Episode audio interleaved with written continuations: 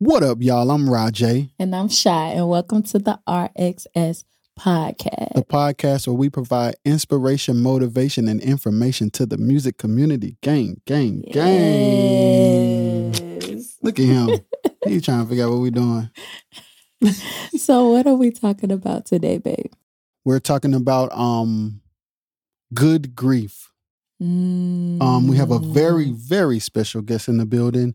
She um shared her music journey and she shared one of the biggest losses of her life. wow. And um, I think it'll be very inspirational to people who have lost loved ones Yeah, and um, people who deal with grief. It doesn't have to be bad grief.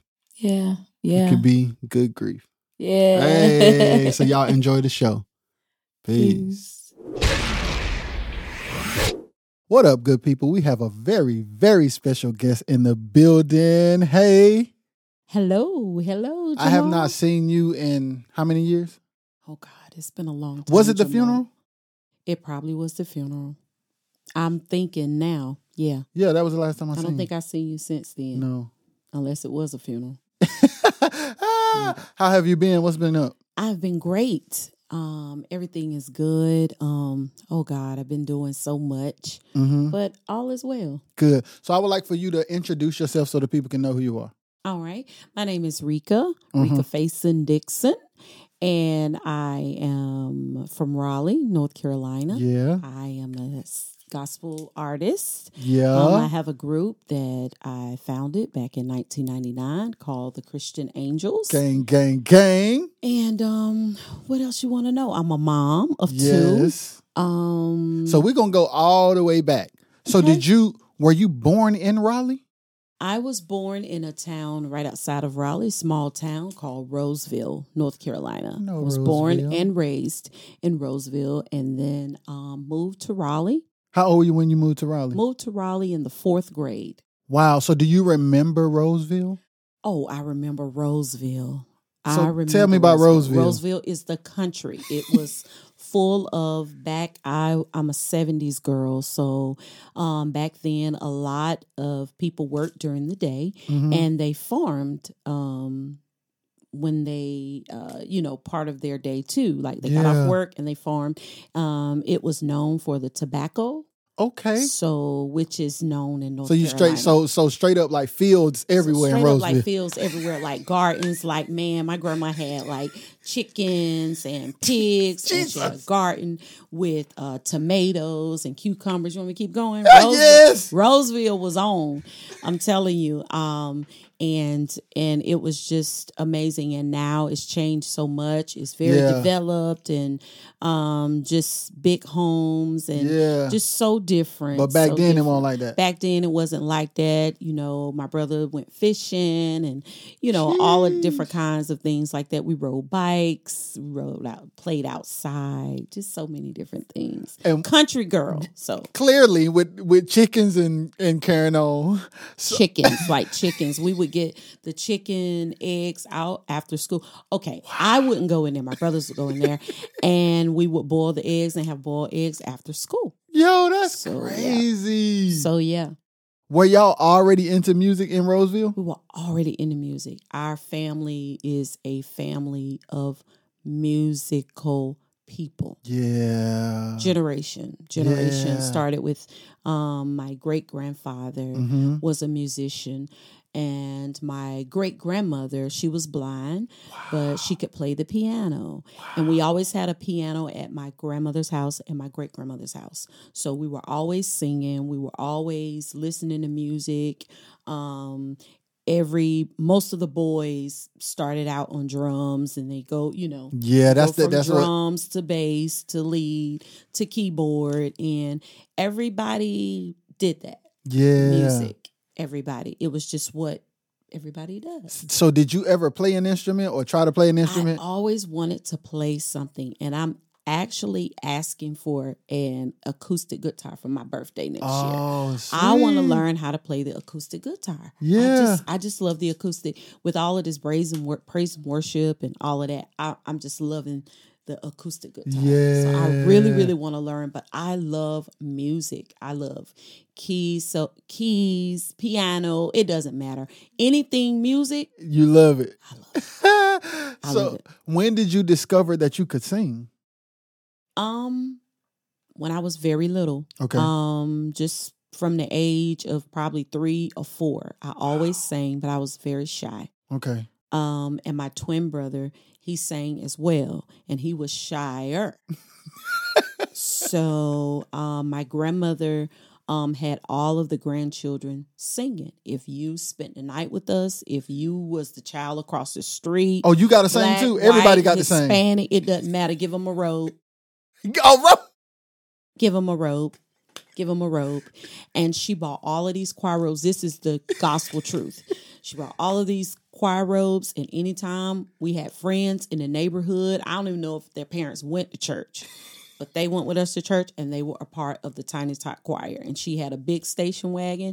That station wagon breakdown, she get another one. She always had a station wagon because she always wanted to have all of these kids singing. We did Easter speeches.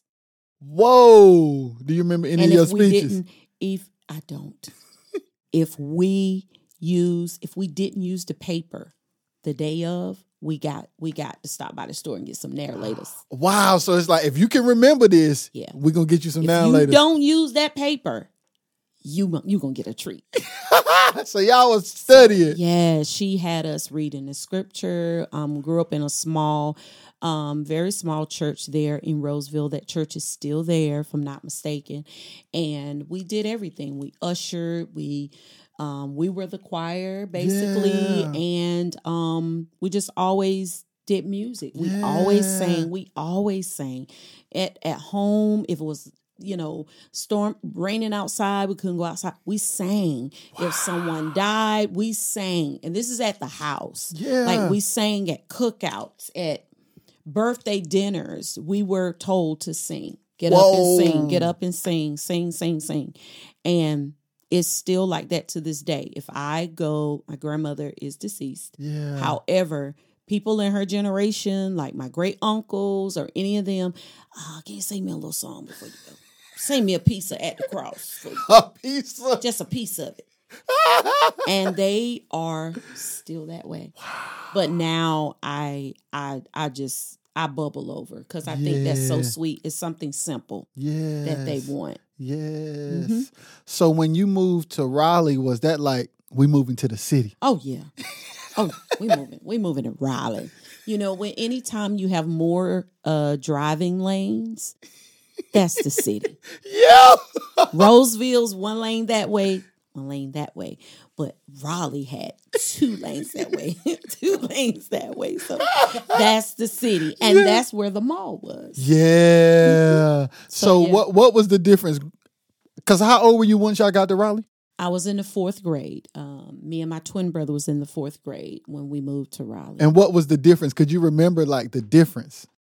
Yes, I remember the difference in the schools. It was very crowded and it was just very different from living in a country. Was I it a culture shock? It it was like a culture shock because living in a country, you kind of know everybody. Everybody knows uh, your parents. A lot of the parents worked at the school, or a lot of people from the neighborhood worked at the school. So Yeah. you saw everybody in, at the grocery store, or um, you know, just around town. Yeah, Raleigh was- is not. Raleigh is pretty big. So, yeah. you know, it, it was very different, but we we we got you know used to it. Yeah. Mhm. Did you ever like sing at school once you moved? Song at school.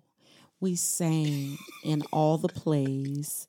We sang in all of the musicals. Um, now I think they call that department the drama department. Okay, yeah. I mean, um, theater. Yeah. But when we were in middle school and high school, it was called drama, okay. and it was singing, acting, Yeah. dancing. So you did all that. I did all of that. We got awards. Me and my brother, we would sing the national anthem. Like we, they, they would choose us to represent the Yeah, school and in middle school they would choose us to represent um by the time i got to middle school they started magnet schools Mm-hmm.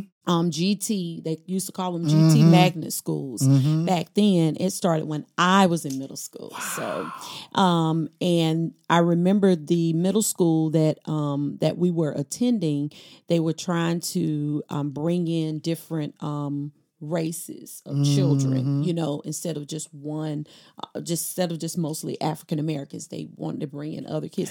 So the principal and some of the other staff um, would use me and my brother when they would go out to make speeches to bring kids in um, and they would and we would sing So you, so y'all were a part of the like recruiting process. we was part of the recruiting process yes Yeah, like y'all, are, y'all are part of the team that helps us get other people Yep. to come. Come on. Uh huh. And at that time, the principal, um, she was African American. Her Yeah. name was Jeanette Beckwith, and she fell in love with me and my brother, Mhm. and she just kind of adopted us like her little children. Yeah. And she was like, she would be like, "I have to go to a special meeting with the staff. Can, I'm gonna need you guys to sing," and we would have to sing at that.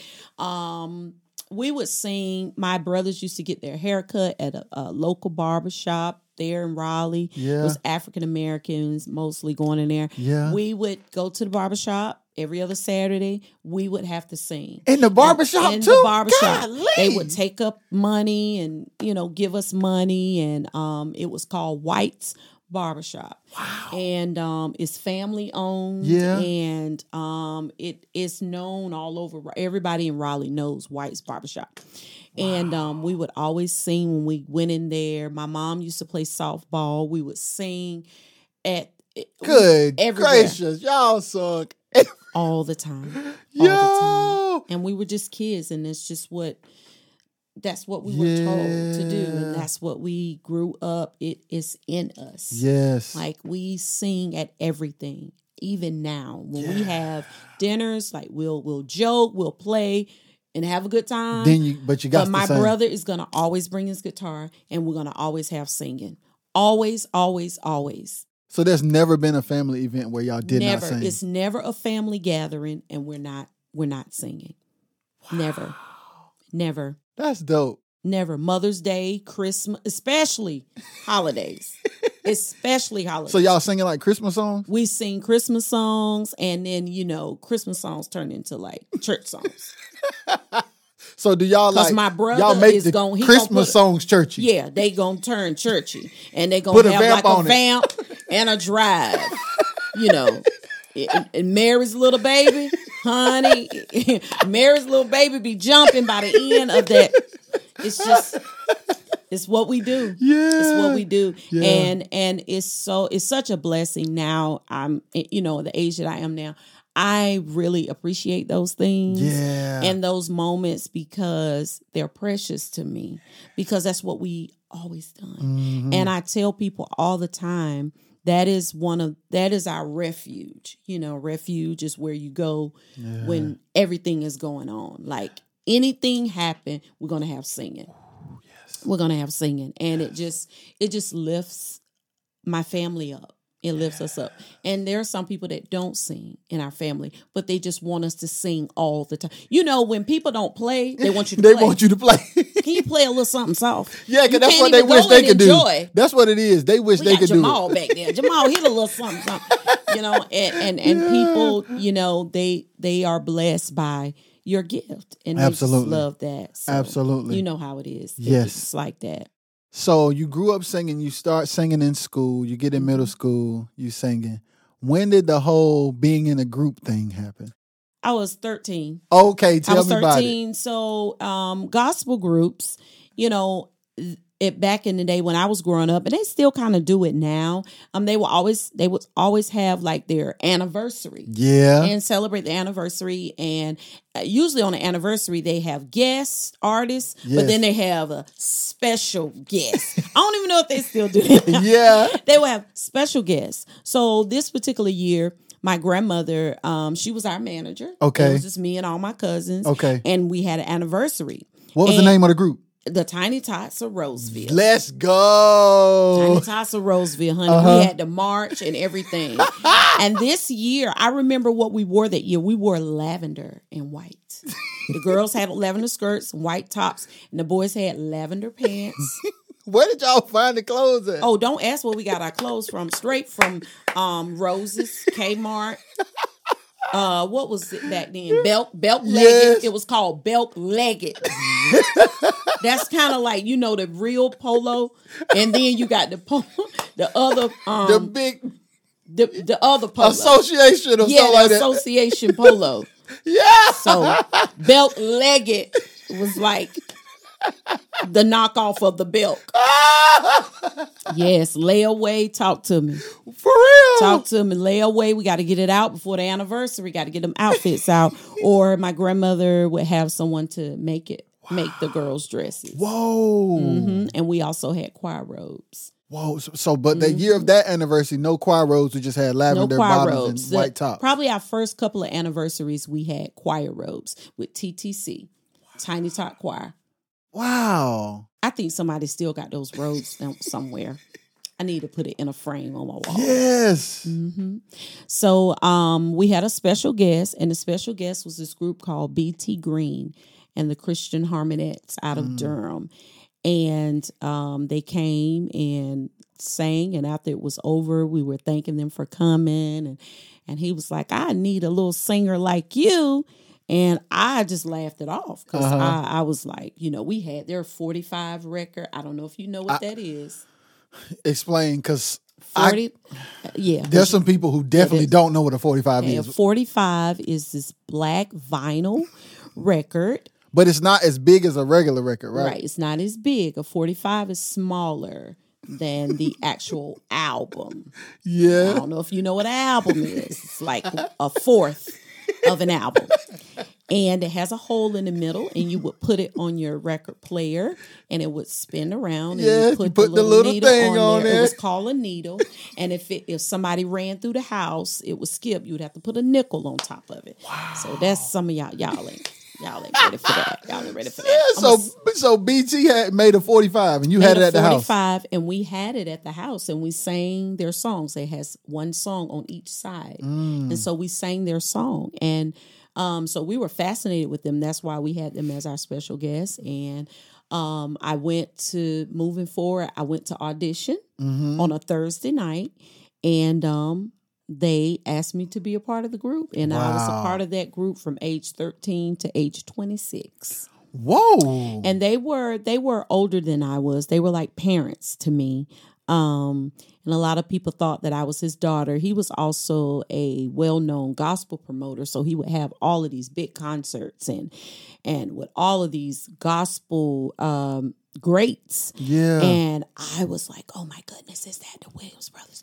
Oh my goodness, is that the Volunteers? like, I'm just going crazy because Yeah. I'm like only 13. yeah. And so I only saw these people on TV, Yeah. like on the little commercials and stuff like that. So I was so fascinated. I was so excited about Mm, singing. I mhm. mean, I didn't I didn't care about it wasn't competition. It wasn't I was just so excited. Yeah. I didn't know a lot of the people. Yeah. I, I would just be like, oh God, I, I would just be very, very excited very Yeah. excited. And I met so many people, so many musicians, so many singers, and so many groups that I had watched that I grew up watching. Yeah. It's very fascinating to me. Um, I remember when I first saw Pastor Shirley Caesar and all of these people, you know, that I'd always heard on the radio. Yeah. And I'm singing on concerts with them. So I'm just this little 13 year old that was just fascinated. Even though we were on the concert, I would go, my mom can tell you, I would go and sit on the second row. yeah. And I would be, of course, we were early on in the show Mhm. because the other artists were a lot more, you know, Mhm. a professional or well-known, established or well established. known. Yeah. And I would be just so I would go change, you know, for my outfit that we sang in, and I would just be so fascinated. I can name them when when I would see them, and I would be like, "Oh, I saw them on TV." Yeah. Oh, and I and I would just sit there the entire concert. So were you? Did you have stage fright singing at those concerts? I did not have stage fright. I would get nervous, but I didn't get stage fright. Okay. However, um, I always put it like this: crowds were not a big deal. Four people, yes, because Yeah. three, because a few people, it's easy for you to focus on. Yeah. But a but just it's a just- crowd yeah, is just just, like- a big pool of people. yeah, that's So true. that didn't intimidate me. Yeah. Like it would if it was in a setting like this. Yeah. And somebody say, I need for you to sing me something, and I would get a little nervous like that. But a, a crowd of people, never, never. Um, sometimes I would be nervous, you know, um, a little bit, a Mm-hmm. little bit nervous. But once I get started, it's just like I'm in a zone, and I love people. I've always loved people. I've always been a people's person.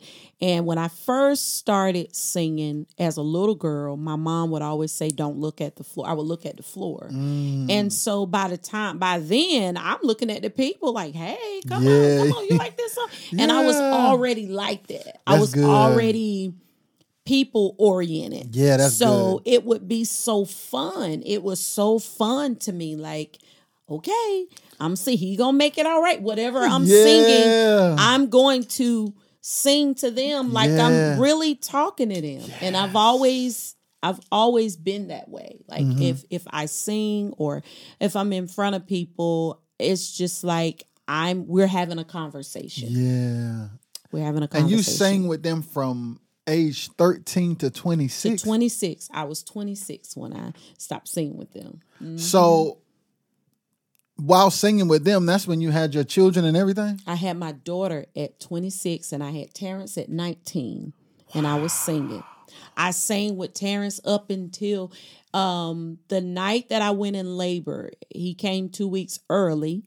And I was crying really bad because they were they were going to be on a concert with the Williams brothers and Willie Banks, and I wanted to go so bad. It was in Burlington, North Carolina, and I was crying because I wanted to go. And um, my mom says, No, the baby's probably going to come. I said, No, he's not due for another two weeks. And he came that night. It was on a Friday. It was on a Friday night. And I still remember that because I cried. And I was 19 years old. I wanted to go sing because I sang the whole time. Yeah. The entire time I was pregnant, I sang. I sang hard. Like I was just you know, get belly and all. So what was it like singing while pregnant? Did Um, it ever become difficult? Did your wind change? The wind changed. The wind does change because of the the heaviness, um, especially later on in the in the um your trimester of pregnancy, and um, but I just I wasn't not missing. yeah, you No. so you I wasn't missing it. That was my everything. My other friends were going to the football game, the basketball game, and I was going to sing. Yeah. And Now, you I- preferred to do that. I preferred to do that. My mom was like, you know, if you're gonna sing, you got, you know, you got to keep your grades up. You know, I, I made good grades. Yeah. All, all of my school history. Thank, thank God, I was always an honor roll. I never made bad grades. yeah. But um, when it came to tests and different things like that, my mom was like, "Now you gotta, you gotta keep your grades up. You you start messing up in school. Nothing was gonna stop me from going to sing. Nothing, nothing. Yeah. It, it, it, that's when you know it's it's it's a passion. Yes. It's in you. It's in your blood. It's in your heart. Because you your body can get tired, but mentally you're you could just go Yeah. because that is what brings you just so much life and joy Mm-hmm. whatever it is that you do um, music is one of those things Yes. Mm-hmm. So once you had Terrence, you're 19 at this point. 19 How how was it juggling being a new mom and still trying to sing?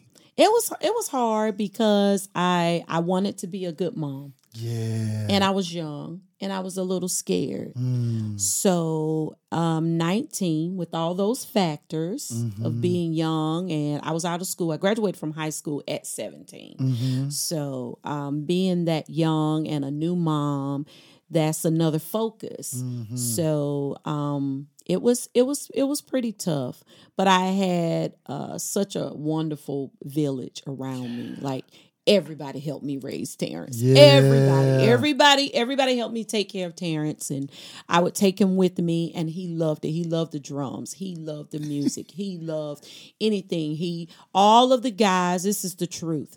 All of the guy musicians, he said that those are my friends. Wow. And and he was like three and four. He'd be like, What's up? yeah. said, you know them? That's my friend, Mama." You know, and he was he always loved music. And when he was probably about five, I have no. I bought him a, a stereo mm-hmm. for his room, a little stereo where you can put the CDs in there. And every night when he go to bed, he was like, "Mom, good night. I love you." And he had to listen to classical music. This boy would have classical music on. I don't know. He was different, but he loved music. He always loved all kinds of music. And so he couldn't help it because I was like that. When you come in my house right now, I've got, I mean, I'll watch TV, but It's really more music on. most of the time I have music. I, I have some kind of music playing, or I got it on the YouTube, on the TV, music, you know, and he couldn't help it. Yeah. And when he was growing up, it was CDs and tapes Mhm. and VHS tapes that goes in a VCR. Um, right.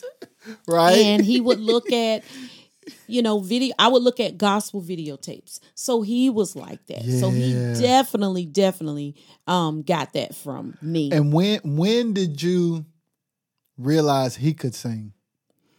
when he was in middle school. Wow. I did not know. His dad called me and he had went to stay with his dad one weekend. And his dad said, Do you know Terrence can sing? And I said, Well, I hear him singing sometime, but he won't really belt out like he's listening to music and doing all this. He's like, he can No, he can really sing. sing. Like he can really sing. And I heard him sing. I, I, I got him to sing, and I, I, no, one of my uncles asked him to come sing on a little church program, and I was floored. Because it was the first time you actually heard was the him first sing. time I heard him seriously sing a song, and I was absolutely done. I know you I'm were. very mushy. Yes, I know. I know I it. I know. How old were you then? I was probably 24 Okay. in my 20s, Yeah. very young. Yeah. hmm So you get to the place where he's in middle school now. He's singing. He's singing. You're singing. 24. hmm You're two years away from not being with BT anymore Mm-hmm. and having another child. hmm I had my daughter at 26. Uh huh. Mm-hmm. So you had your daughter before you stopped singing with BT. Um, yes. No, no, no, no. I had her after after I stopped singing, and then then she came. along. Okay, so tell us after that, how did you end up transitioning from BT Green? Um, I I um I was just sitting around. I wasn't doing anything. Probably about a year or two, maybe maybe two years. I was kind of just sitting around, and you know, of course, when people know you from singing, when people Mm-hmm. know you from playing instruments, when people know you, they want you to do it forever. Yes, yes. Why are you not playing the guitar anymore? Why are you not singing anymore? And you know, everybody, of course, was like, "When you gonna sing?" And I'm like, "I don't know. You know, I don't know. I, I'll always still sing, but as far as like something, They wanna see you on stage They want to see me on stage, and so um, me and a young lady and her husband, we got together and started another group called the Christian Angels. It was four girls, and um, we got some musicians, and we started having rehearsal, and we started started singing. So it was your idea to start the group? Yeah, it was it was my idea, and then um, my girlfriend at the time, she she was with it too. you know, and I met her singing with BT because she used to sing with BT too. Oh, interesting. Uh-huh. And we became very close friends, Yeah. and we just started a group. And then she ended up marrying a guitar player. Yeah. and then he was our manager. Yeah, that's sweet. And we got him to be the manager because you know sometimes women, you know, need male managers. Yes. Oh, that's another story for another day.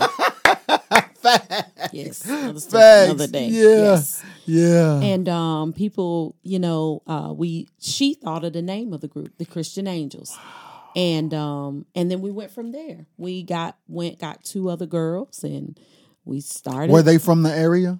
Mhm, Like the Raleigh Durham area? Uh huh. They were from actually um, my hometown. Two of them was from Okay. my hometown, and that I grew up with. They were much much younger than me. Yeah. And um and we started singing and rehearse rehearse having rehearsal and it just took off from there. And that was in 1999. Wow. hmm Yeah. So that was about a year. My daughter was born in 19 in the fall, October of 1998. okay. So then we started in 1999. So you have a new baby and a new group at the Mm-hmm. same time. and a little boy. Yo, yo, Yes. yo, that's a lot to manage. That was a lot. And then you were working too? I was working full time. God. And and um a few years after that was went back to college to get my degree. Cool. I was doing all of that. Um, and working a part time job at one time, full time, and going to school. How how in the world did you stay sane managing all of that? Well, I have to say, my family, man, I have, I have a village. You know, um, the saying that it says it, It takes, a, whole village, village. It really does. Like if you have people that believe in what you're doing, you know, they will. Oh, I'll keep the baby. If they if they believe what you're doing is legit and it's not, you know, bunch of whack you know, people don't mind helping you or assisting you. And um, I just had I had a lot of help around me, you know, people and they know that's what I love. And also people that respect a calling that's on your life. Mm. If they if they have that kind of respect for you, they're gonna help you. They're gonna they're gonna want to help if they believe in what you're doing and they know it's in your heart. And Mhm. people can tell when it's in your heart because what's from the heart reaches the heart. Yes. So they're gonna they're gonna help, and they help me. Uh, they help me keep my kids. Or when I brought my kids, um, Terrence was going. he wanted to go see the drummers and the, you know, my daughter as she began to get grow up, she didn't want to go. She was very shy. Yeah. So, but Terrence was always with me a lot. And um, he he just grew up in it with me and i was still growing up. I was still young and even in my 20s then still young still learning still singing and he he would always go. He would always have input in whatever i do and you know mama you need to do it this way. And we Facts. we grew up together. Yes. and he would you know like ma you don't take that off. You don't you know. Yo, so he was a son, a big brother, and Yeah. I can say dad now. Yeah. He's not here, so I can say dad. If I would have said dad, then was like, yeah, you know. But he was he was he was my best friend. Like he helped me a lot. hmm And and it, it to evolve because you know as he became a teenager, he learned more about like like you like technology and things like that and. And I remember the first time he said, "Mama, you know your songs are on. Um, you can pull your songs up on. It was like some music site." And I was like, "Really?" He was like, "Mama, yeah, dang. All you got to do is download it." I didn't know. I didn't know. I didn't know. It was like, "Mom, it's right here on my phone, on an app. What's an app?" So What's an app? you just thank God, thank God I had him Yes. So when so I did. The Lord knew. so your daughter was just like chilling in the My cut. daughter was like chilling in the cut. She was not going. And if she did come, she was very shy. she really yo, But I remember her. She was more like, like, me. Yeah. You know. Terrence was more like an old soul. My name is Terrence. And um I look around, he's up there with one of the drummers. That's my friend. And I'm like, how did he get on the stage? You know, he he was Yeah. always into it just like me. Mhm. It was in his soul. Yeah. So because your daughter wasn't like interested in going to the concerts for real, for real. For real, for real. What what was your relationship with her like? Because I know it wasn't connected to music as much as your relationship with it Terrence wasn't. However, when she started high school, was. hmm she didn't want to go to that particular high school. She wanted to go to the high school where Terrence went. I've always wanted to go to Garner High, you know, his high school. Yeah. And she started a new school because we moved. Yeah. And Terrence told her, listen, your GPA is like a four point, you know, 3.94 point. Like she's very smart. Yeah. And he was like, it doesn't matter. He said, a new school, you can you can set the tone. And he told her find something that she liked. And I promise you, my daughter got into theater. Wow. And it blew from that. She was phenomenal. Yes. So she had to sing.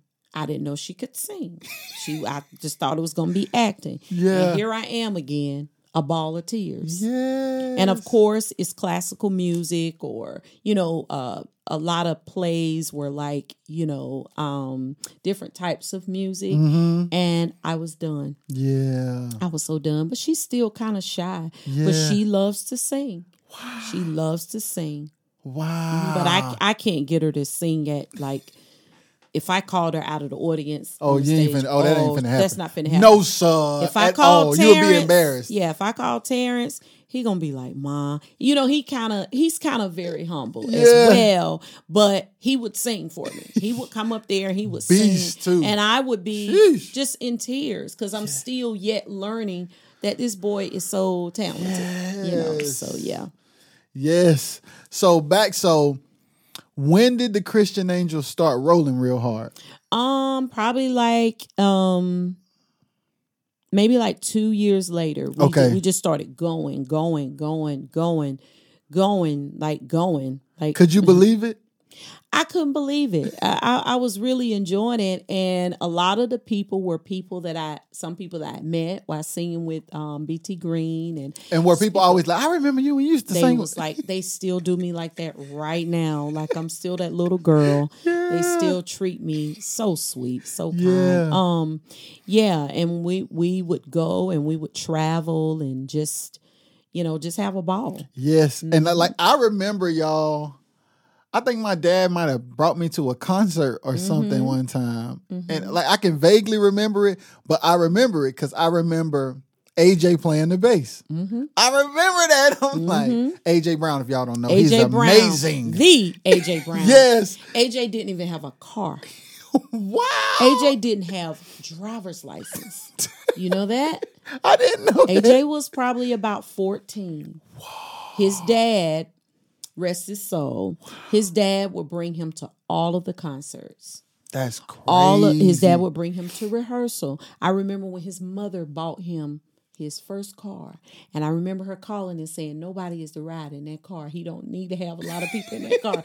And he gonna get me for saying this, but it's it's true. He was a kid, Yeah. He was a kid. Yes. and now he's like blowed up, Yeah, AJ is on he on a whole nother Mm-hmm. level right now. another level. Yo, I'm so hy- I be hy- I be watching his Instagram. I be hyped, man. I'm so proud Yeah, I remember So seeing y'all, and. I'm like, they dope because y'all were one of the first female quartet groups that I ever like knew outside of my mom and them singing. Uh-huh. So I was always like fascinated with that. Oh. I remember like I I vaguely remember like almost like sitting on the stage or something at one concert. Oh wow. Yeah, so Wow. so once once the fast forward came of working on the album, I was like, dang, that's crazy. Yep. So and then how long was it before the album that y'all did? The album that we did, we did it in 2009. So y'all have been singing a minute, like 10 years We've been before singing y'all. a minute, but we did like um we did a, a little CD a couple of years after we had been singing. I remember in this that too. guy's backyard. yeah. and um he was so sweet and he recorded it for us and um I wrote the songs. Yeah. And um I wrote the songs. I was pregnant with my daughter. Yeah. I was eight months pregnant with my daughter, and I was just writing songs, writing Mhm, songs, mhm. writing songs, writing songs. In Wilson, sitting in Wilson, yes. writing songs at my kids' grandparents' house. Yes. I wrote, um, I believe it was "Get Ready, Get Right" and "Jesus, You're All I Need." The fast. them the, them the, wrote- them the hits. I wrote, I wrote that. I sat there one day and I just wrote those songs like there was nothing. Wow. Those are the popular songs. Yep. And you wrote them in Wilson, eight I months sure pregnant. did. Eight months pregnant with my daughter. And then y'all recorded them one time. We recorded them one time, and then we uh, got the opportunity to record again in 2009. Yeah. And then we released it, I believe it was 2010. And then 2011, That's that's. Hey, when- so so before you say it, before you say, it, let's go back. So let's go back. I can't believe I remember these. Yo, dates. so uh, so whose idea was it? Like it's time to record again.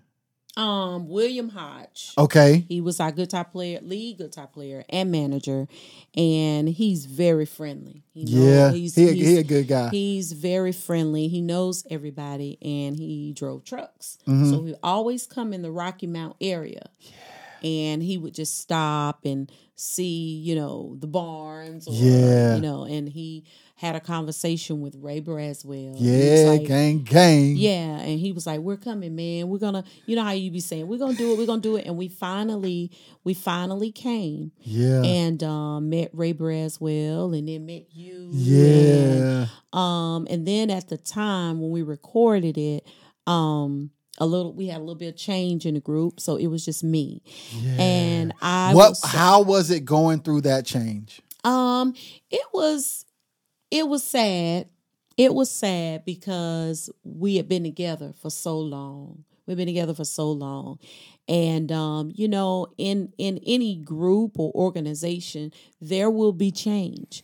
Um there you know there will be people who who will be called to do other things. There will be people that's been with you like like the way you start out may not be the way you always end up you know.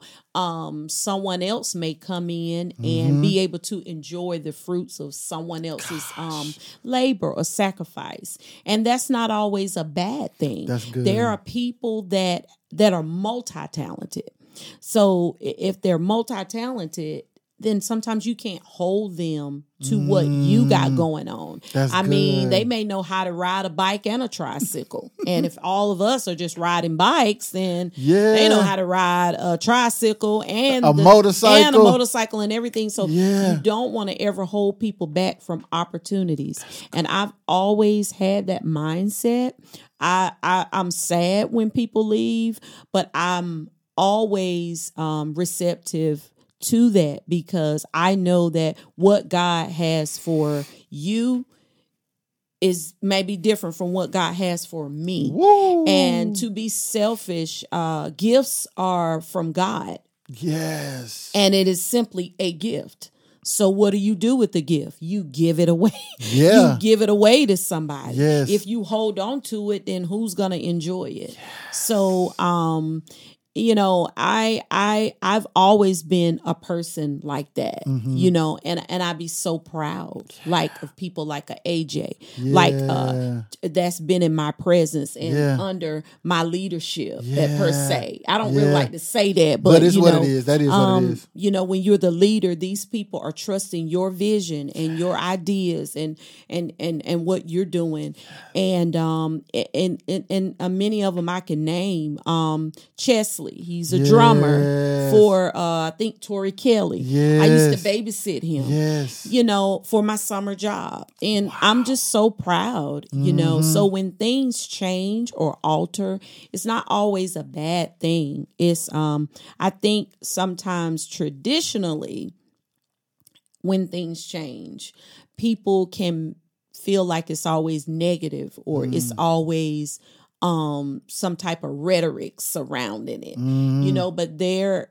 you know there are people in other genres of music that go off by themselves a solo or they do things compilations with other people. They do songs with other people and nothing is said but somehow in the traditional side it's like it's always got to be for a rhetoric, rhetoric of some sort. And people um can be in the background can be a musician and people have all types of gifts and talents Yeah. you know Yes. so i've always been that way i've always been like that So when y'all got ready to do the album, Mm-hmm. was there a did the transition happen while talking about the album? So you ended up by yourself when you started, or how? Mm-hmm.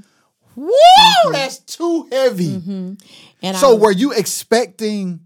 I thought that you know whenever you're doing something you know you always think whether it's open a business or anything like that. Sometimes we think it you know i don't have all the people and i don't have my buddy that used to be with me and i don't have um, my cousin who used to make the signs. We we feel like we can't do it. But if god has called you to do something he's if he if he gave you a vision, he's going to make provision.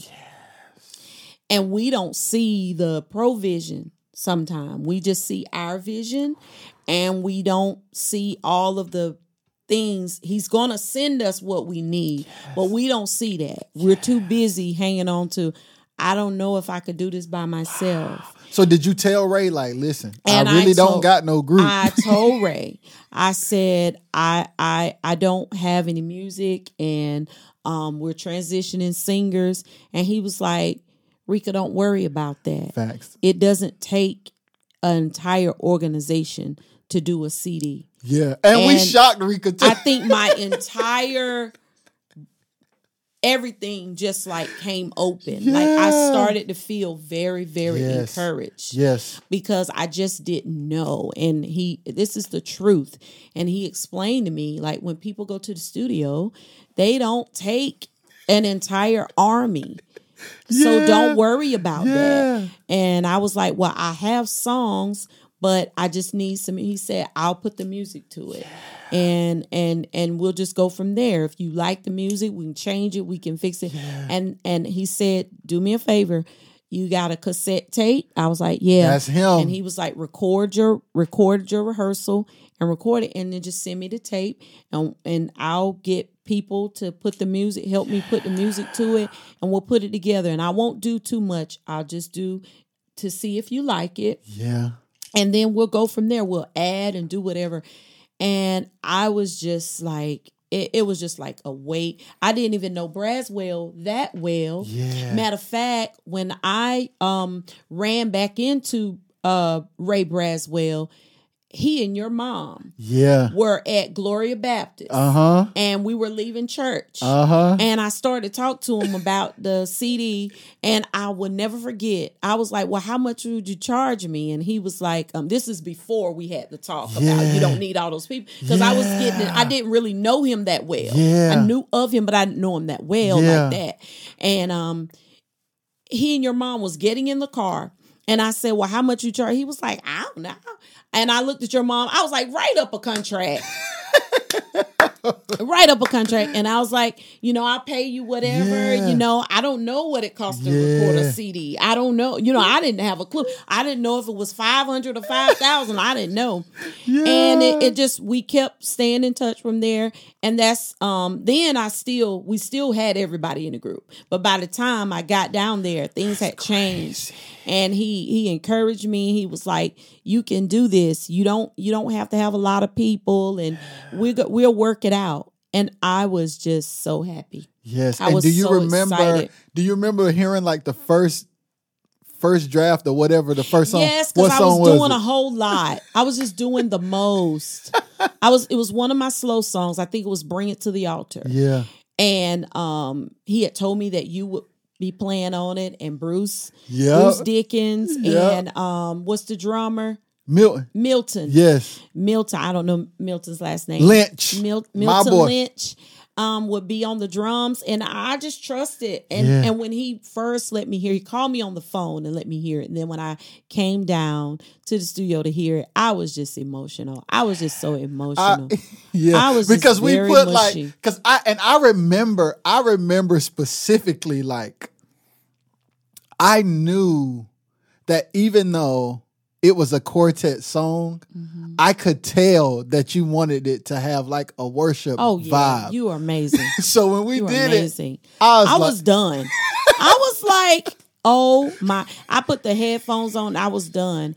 And then when I came to actually record the song, I remember getting so emotional. And I remember Ray Braswell saying, Girl, man, you was just so saved. God, yeah, that's him. You so saved. I, I was just That's him. I was just, you know, because songwriters, when so, you're a musician, so Yes. you kind of know this. When you get music in your head, like it comes from a place a lot of times, and songs are not just lyrics and words. Mm, They come from a place, yes. and most of the time when I write a song, I can remember it. I write it down to Mhm. have it, but I can remember the song because it just comes from a place of experience or where I am. I I and and when I heard the song and when it was time for me to record, I mean, I kept getting emotional.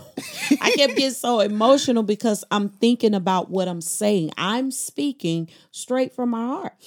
And when I heard all that, what you was doing on the beginning and on the ending, I want to just, I was about to just flatline. I was doing the most, as my son would say, the super most.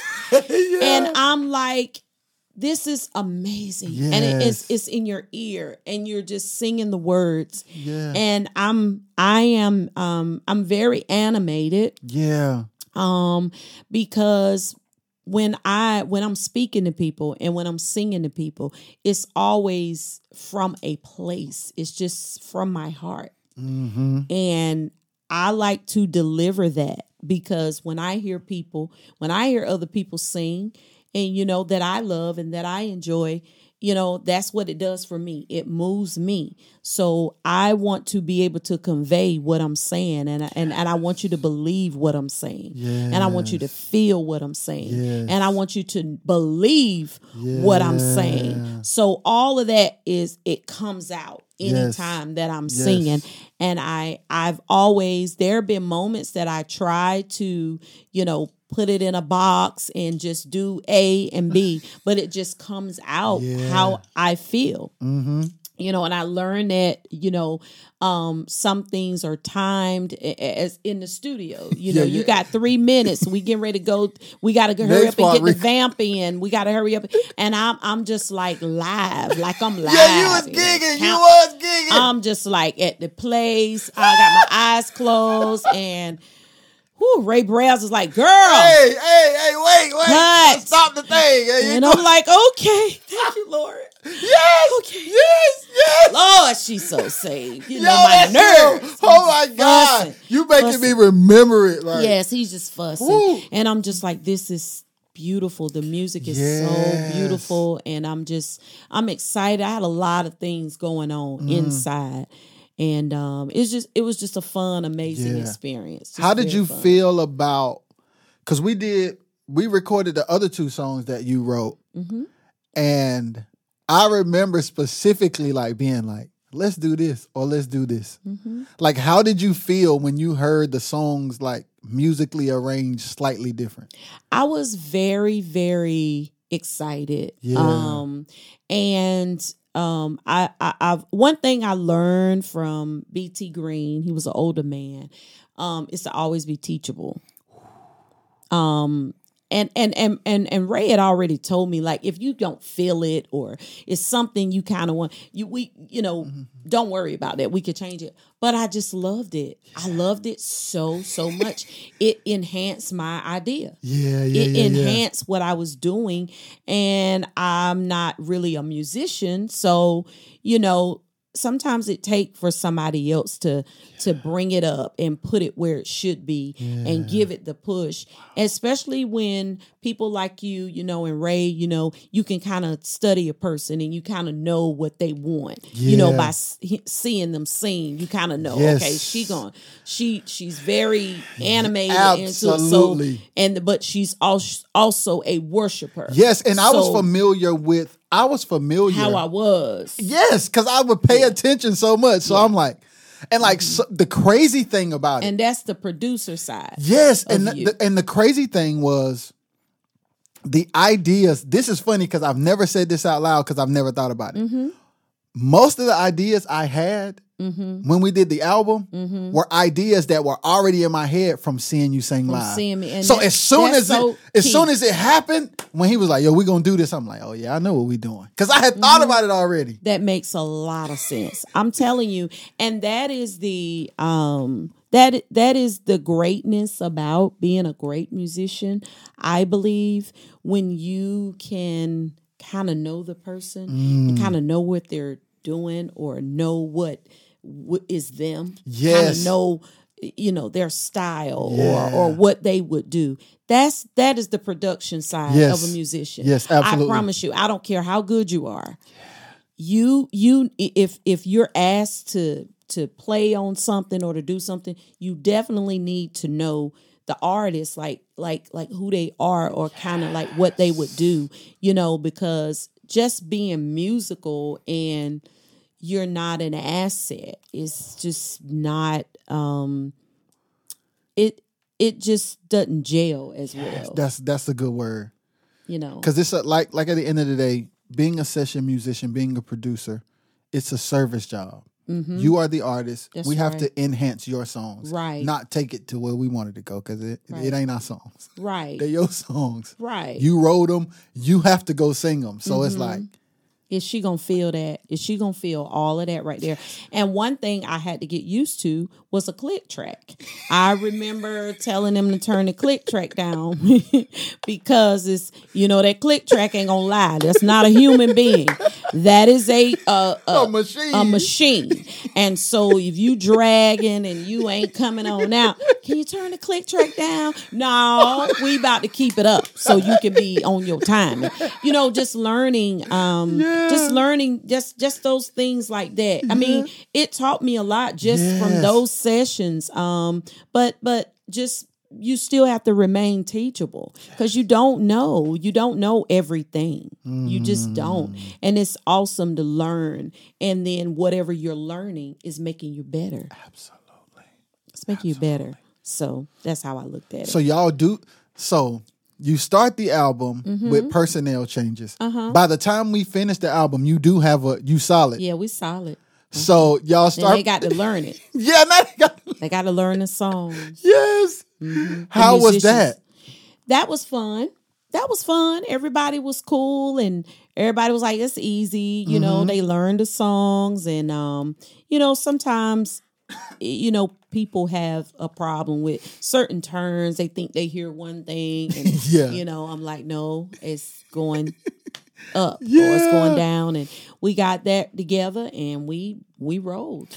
And did y'all get the record deal? Like, how did the record deal come into play with the album? Um, we did the album. We completed the album. We took pictures. We did all of that. We paid Ray to Yeah, he had the whole paid team. you guys to do it all, and um, we just went and um, back then they had glamour shots. We went to glamour shots and took a group picture and chose pictures, and we chose the picture that we wanted. And right after that, um, uh the record company um I, I think I don't know if we were at a showcase I don't I can't even remember um reached out to us and wanted us to have a conversation Yeah. and it led from there Yeah. and um signed they you know they don't you know they don't really sign like a whole group of people. So Mm. that was my name out there.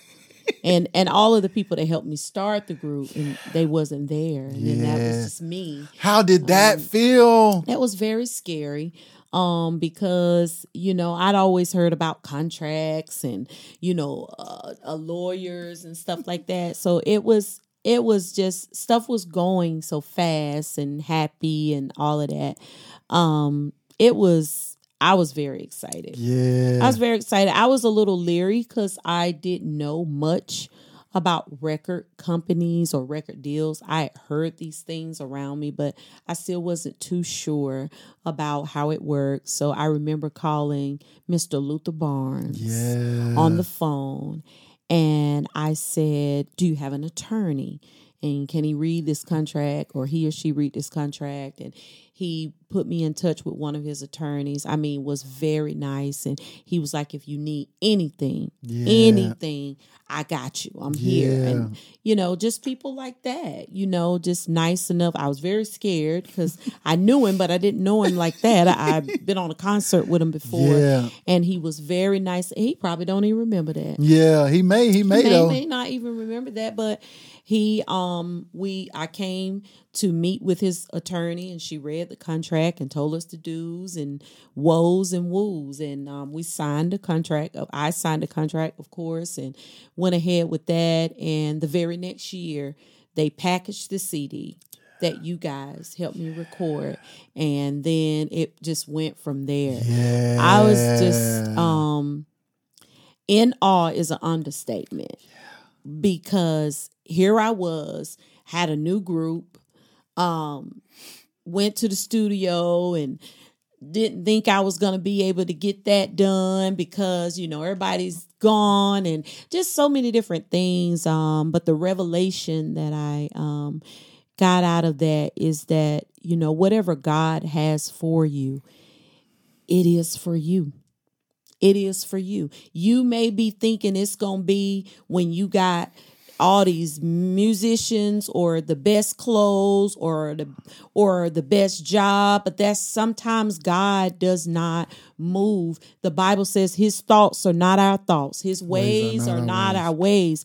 and it's it's when sometimes when you don't even expect it i didn't record a cd thinking that this would happen or that. I just wanted a cd you know, I just wanted to record a CD. I didn't I didn't I wanted to be good, of course, Yeah. but I I wasn't saying and I'm going to do this and then this is going to happen. I was never like that. I just love to sing and I love music. So the album comes out and Mm-hmm. you see the hard copies. What was your response? Acting crazy. Acting just acting crazy. Just acting crazy. I was so excited. My family was excited. Yeah. My cousins, they're they love me. Yeah. Like like you know how you have those family members it's like, you know, oh my cousin. Like I mean, they be big pumping you up. I be like they be pumping you up like putting you up against people in Yeah. their mind. You like, no, I can't, I can't rock, rock. You know, but they love you. They're Yes. so your family your family is so proud. I mean, even, even if you play sports or where, I mean, you know how it is. Mm-hmm. You know, your mama tells me, I get Jamal to play for you. Mama ain't playing for them. Uh-uh, I'm on another level, you know. But in, in my mama's mind, like, and you know, in my family and my cousins and my friends, like they, they, they just, they're just so supportive, and so they were so excited. And um, when I got the CD, I, I was just overwhelmed. Yeah. I'm a mushy kind of person. And Yeah. I was just I was just overwhelmed. I was over you know, and y'all just calm. yeah, we was chilling. You know, y'all just really calm and I'm just like Jamal, that's so pretty. Oh, Ray. Oh, God. Ray is like, girl. This is Dream. That's my little brother, though. But um, I, I was I was excited, and whenever you, I'll say this, um, whenever you whenever you accomplish something, you cannot help but to think about the people that helped you get there. Um, things that your mom told you, your grandma told you, just all of those things start to come before you because that's how you got there. That's how you became who you are. I mean, God gave you the gift, but the people that the, the key thing um, that I always say, you know, when I'm speaking, uh, when I go out to speak from time to time, is if you have someone to nurture your gift, and what I mean by nurture, people to support you, people to help you buy CDs, people to help you pay for a recording session, people to help buy your clothing, your outfits, um, people that keep your children, like all of that. Do you know that all of that plays a part in people nurturing your gift? Wow.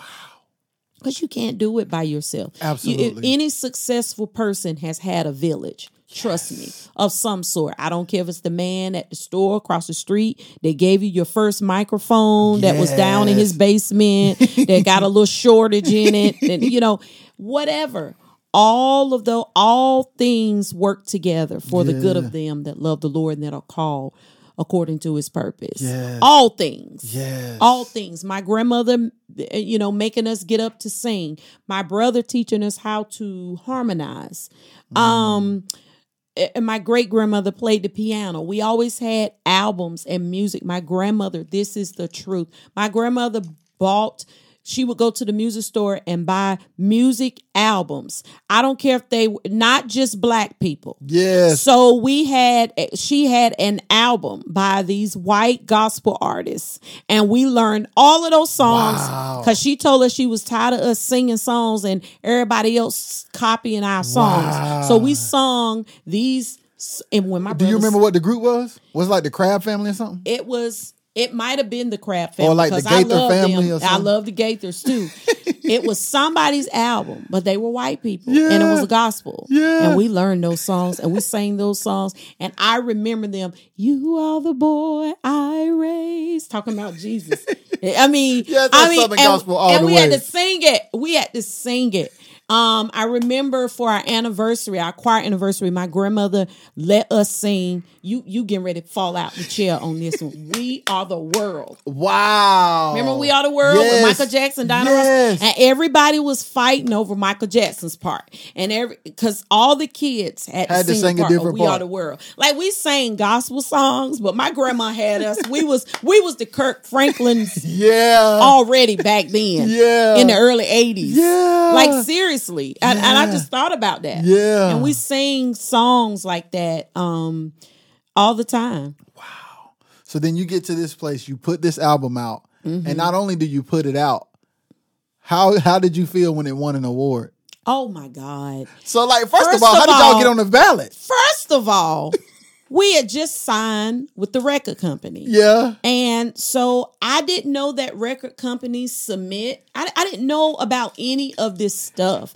Uh, we just signed a, a contract. I'm down here, then call Mr. Luther Barnes, the Luther Barnes. Y'all Yeah. know him. And talked to the attorney. We got the they we we signed the went ahead and signed the contract. Um right after we signed the contract, a few months later, um, was time for the submissions for the Yeah. Stellar Awards Yes. and we were submitted. Our, our name was submitted. Yeah. First of all, I had no idea that they submitted us. I Yeah. guess they was trying to wait to tell us, but they submitted our name. And one of my friends, dear friends, and his wife from Baltimore, Maryland, Uh-huh. called me and said, "You guys are on the first ballot," and they knew because they are part of the voting. committee. Wow. That's And I was like, perfect. quit playing. Don't nobody know. Don't nobody know us. Don't nobody. We still growing out here. Don't literally. I was like, no way. And he, I found out that we were on the first ballot, so I called to the record company and I'm like, they said we on the first ballot. What is that? And they were like, well, you know, it's just the ballot. You know, they were very monotone about it, and you know, and I was like, okay. And then I found out um, that there was another ballot. It's like a second round. Yep. I didn't pay any attention to it because I knew we wasn't gonna make the second round. Nobody knows us. We made the second round. And we were asked to come to the Stellar Awards that we were in three categories. And it was just so fast. And I was done. Terrence was hollering and running through the house, like going, he was going crazy. He was going crazy. I was kind of scared to tell people because Yeah. I couldn't believe it. I, I was just, I was so, and back then, I don't know if they had Facebook. Um, I don't know. They might have had Facebook, but I don't know if I I, had remember. a Facebook page. I don't we I, don't did yet. remember back then. Um, I know we had MySpace, Mm-hmm. but anyway, um, then we were told um, to kind of uh, keep it on the low because you know you might not make it to the second ballot, and we don't know. Then we made it to the second ballot, and it was still like kind of nervous a little bit, like I'm in disbelief. Yeah. And so um, the record company um, said that they were going to send us to the Stellar Awards because we were nominated. And we, of course, they have a pre show and an actual show that they put on TV. So we, um, of course, our category was at the pre show. Yeah. And we get to the pre show, and I will never forget it. Um, Marvin Sapp sat in directly in front of us, and the Williams brothers sat directly behind us. And we were talking, and we was just moving around, and they were up there talking, naming the groups in each category. And I didn't even know we won until I think it was Melvin Williams that said, "That's y'all, y'all won," and I was like, "Ah, "What?" Then no, I mean, I'm in the room with everybody that I looked up to. And all the singers, all my favorites, every a room full of those people, and they all know each other. Like even when we went in to be seated, they had our names on the seats, but we really didn't know anybody. All of the other artists are up mingling and talking, and and we're mesmerized. You know, um, the four of us, the four ladies, and I'm just like, I still didn't have a moment to be still and and like take it all in. It was very fast because um, we had lobby call. We had to go do interviews and stuff like that. And while we're in interviews, I'm seeing Kirk Franklin and I'm turning around. Like I'm still fascinated. Yes. And we got on the elevator. We were on the elevator with Kirk Franklin and his son. Yeah. And his son was small at the time. And we're just fascinated. And yeah. it, it was just, it was amazing. So they call our name. And um, I go up to the stage and and and I I couldn't believe it. I was so nervous. Now I'd never been that nervous in my entire life. I always been in front of people, sang in front of people in school as a little girl, as a little kid. But that time my entire body was shaking, trembling, just shaking. And I was just done. Yeah. I was done. I, I think I said like two or three things. and um, we were in two other categories, wow. and um, and we didn't win those. But then that category where the Williams brothers said they called your name, I think they called your name. Went up there, I, I was so done. I was just so amazed. Yeah, and um, it it was just because you had been through a lot to get there. I've been through a whole lot, Jamal. I've been through a whole lot, and um and i i you know when you go through a lot and people are not there that were there at the beginning and you know you feel alone like you can't share with anybody. Like the right people. I mean you got your family and you got people like that to share with but like the people that you really want to share with. Yeah. So was it a little bit tough? It was tough. It was very tough because i'm one that I love people and I love um, for everybody to get a part and have a piece and you know so that was very tough. Yeah. even though it you, you, ever been in a happy moment but it's also a kind sad, of a sad yeah, moment at the same time. at the same time you know. Um, when you have that type of humility like that you you tend to think about everybody. And even thinking about you know my grandmother you know the one who taught us you know people like that you know you just wish that they were here in this yeah. moment you know to see you to see you in those places like that um, their prayers and their funny uh, little old station wagon that carried you around the scene like you you want them to be able to enjoy what they prayed for yes. over your life but they're no longer here only you know in spirit and you just wish they could see mm-hmm. the fruit of their labor the, yes. what what they taught you yes. the people that taught you the people that gave you like i said your first instrument the people some of those people are not there then some people are alive but they're just not there yes. in that space in your life for you to be able to share so that's what that's the that's the low moment mm-hmm. of it mm-hmm. of having to um celebrate without those you wish you could celebrate with. Did you call back and tell your kids? Yes. What yes. was their response? My, um, my son's response was, "Mama, I told you he was going to win. He told us that we would win. Wow. He told us that we would win. Wow. He said, "Mama, you're going to win." And I said, "You don't know that. I don't even know how this work. I've never even been. I don't even know what it looked like. I don't even know what the place looked like. Like I was just freaking out." And he said, "Mama, you're gonna win. I think I feel like you're gonna win, mama. You're gonna win. He kept saying that. And I remember going up for prayer at my church that I still go to now. And I remember my pastor praying and he said something like you're gonna you're gonna get something great out of your singing ministry or something to that fashion and then we won Wow. Mm-hmm.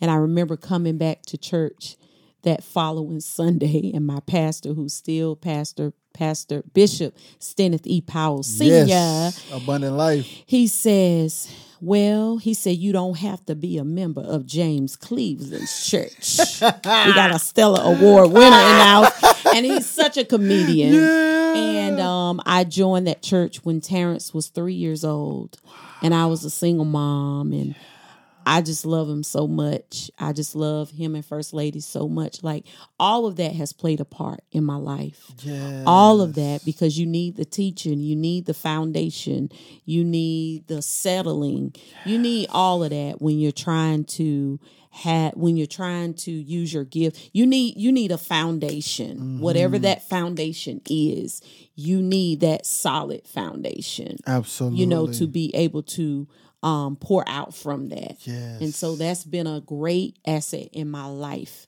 they helped me um, when i joined there terrence was an usher terrence was in the choir terrence was in the uh, drama team all of that all of that helped me do what i needed to do That's a beautiful thing. now I can look back. Now I look back. Oh God, so much.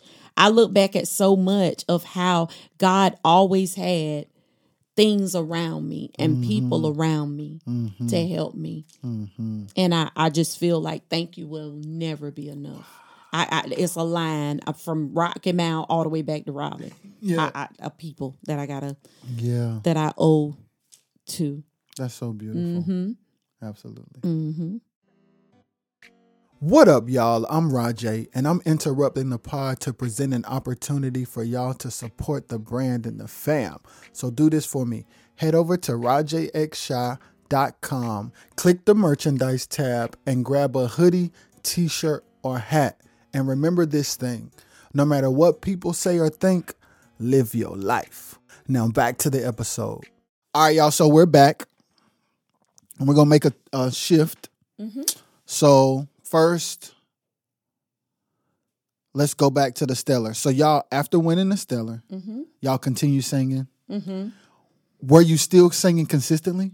Yes, we were still singing consistently, traveling, you know, across the country, just different places. Um, of course, the CD helped tremendously. Yes. Like, people got the CD in different areas, and it's amazing how um, someone in Greenville, Mississippi, can just love you and know your entire CD Yes. and someone in New York can love your CD and get your CD and want you to come and and they I mean just it just amazing opportunities. Yeah. were like were people singing your lyrics and Yeah. stuff? Yeah. How did that feel? that was very humbling. Yeah. That's very humbling. Stuff you wrote. Yeah. Stuff I wrote, they thought enough that it made sense that they like it. Like I like other artists, like someone like what I thought of, my idea. Very humbling, especially when I heard other groups sing the song. That's that's another. How does that feel? I feel so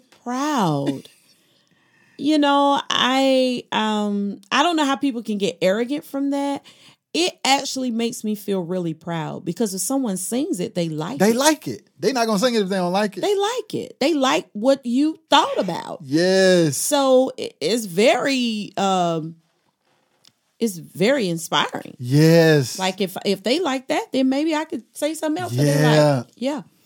Very, very humbling. I, I I feel so proud yes. when I hear somebody singing. I had a lady to send me a YouTube of, Mm-hmm. of her granddaughter uh, with the brush. She's four, and she's singing "Jesus, You're All I Need." I mean, and and she has the baby talk, but I know what she's saying. Yes. She knew every single word. Every single word, and she's like in the bedroom. There's the bed right there, and I guess that's her little spot. and she's killing it. She's going in, and I'm bawling, and I'm just like, I will never get rid of this. Yes. Stuff like that. Stuff like that. It moves me because um you can attract children. You never know what children are gonna be attracted to. Yes. Like they, absolutely. they they they like what they like. You just never know. Like instead of their toys, they wanna look at Jamal play the keyboard. Like they they zone in on whatever it is they want to zone in That's on it and they zone in and just love me to death. I, I think that's so sweet. I'm so humbled by that. yes. Yeah. That's that's beautiful, man. Mm-hmm. That's a super crazy thing because I've never, I, I I forgot people were singing the songs. Mm-hmm. I remember certain groups singing the songs. I'm like, yo, that's gotta feel good. It does. because it's it's one thing to be like, it's one thing to be them, Mm-hmm. and it's another thing for us to be them. absolutely. That's crazy. I've been in their shoes. yes. I've been in their shoes, Yes. honey. You couldn't tell me I wasn't the truth that. yes. And now that's one of my best friends. yes. You know? yeah, it's crazy It's how that works. Yes. I mean, you um people i mean maybe not necessarily idolize you but they really look up to They you. do. they, They really do. look up to you especially young people Mhm. like they look up to you and they just like you and they may not even know you personally i've met i have um i have like a souvenir Mhm. thing and i had a kid um she she was she her mother brought her to the her grandmother brought her to the concert. She was being abused. And um so her grandmother had custody of her.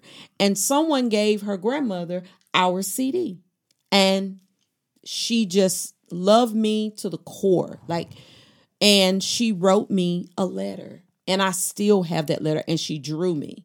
Like you should have seen the drawing of me like for real from like a six year old like for real for real. But just things like that uh, I, c- I could tell you many stories like that Yeah. that i will never forget.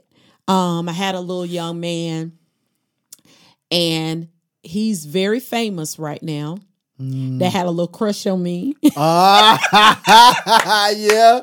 and Yeah. he sings with the Hamiltons. Yeah. yeah. It was a little boy, you know, and just you know, I just used to see me sing back in the day, and little bitty little boy, Yeah. and just different things like that. Like kids, you know, they really do it for me. Kids and elderly people, they really do it for me. I'm telling you, I can't take much when it comes to them Yes. because um children they're very resilient and they have their heart is pure they they have this innocence That's real. So they That's like life. you they like you if they're fascinated by you they're fascinated by you so I've always loved that. I've always loved the love that they have for me. Absolutely. And now a lot of these children are adults and Yes. they still my babies. Yes. You know, they still Yes. they still love me, you know, like that. I remember when I used to come get in your lap and you know they or they would be at the concerts and they would just get attached to me. And I was young myself, but they were much younger Yeah. than me and they would just be just fascinated. And um and God is amazing. Absolutely. He's just amazing. So we're gonna talk about your son. Okay. Leading up to what happened, how old were you when this happened? Um, I was in my forties. Okay. Uh, and Terrence was twenty three. So between twenty so how old were you when the album came out? Because I'm gonna give context to it. When the album, when my album came out, I think I was, um, it was, I, I think I was like in my thirties. Okay. Okay. I think I might have been in my thirties. Okay. Mm-hmm. So we talking like ten years. Mm-hmm. Okay. I'm thinking about it too. Yeah, because Terrence was born in ninety two. Uh huh. and then the album came out in two, 2009. 2009 and then 2011 it was nominated well it was we made it in we made it in 2009. It came out in 2009, came out in 2010. 2010 Then you got the award. and then i got the award in two, 2011 Okay. mm-hmm. So then through this whole entire time, were you still singing I with the Christian singing. Angels? i was still singing wow still singing never stopped singing i didn't i didn't want to stop Yeah. i have to do what's that thing that is my refuge Absolutely. that is my go-to Absolutely. at all times. Remember, remember I said how I grew up. Yes. We always have Singing. music. We Yes. always sing, Yes. not only in good times, in in sad bad times. times. Yeah. and that is the truth. Yes. hmm So you get to the point where the most tragic thing could happen hmm happens. hmm Do you remember where you were? I remember where I was. I was in my car Uh huh. headed to work. Uh huh. I was in my car headed to work, and I was trying to turn out of the subdivision that I live in, and Uh-huh. it was just so many cars, and I couldn't get out. And I didn't know why. I didn't know why it was so many cars. And as I proceeded on, then I saw like 30, 40 state highway patrolmen. Huh. Didn't know why. Mm-hmm. Had no idea why. Mm-hmm. Did you go to work? I went to work. So you went past it. I went past it. I saw a coroner's van. Huh. I called my cousin and I said, um, Terrence had come home last night. Maybe he went to the studio with Josh. Yeah.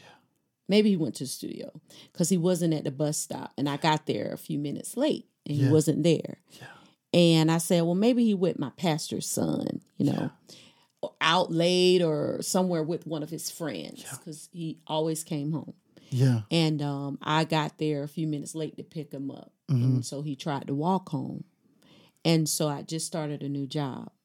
It was my third week on a new job. I knew no one at the job. So I was in training.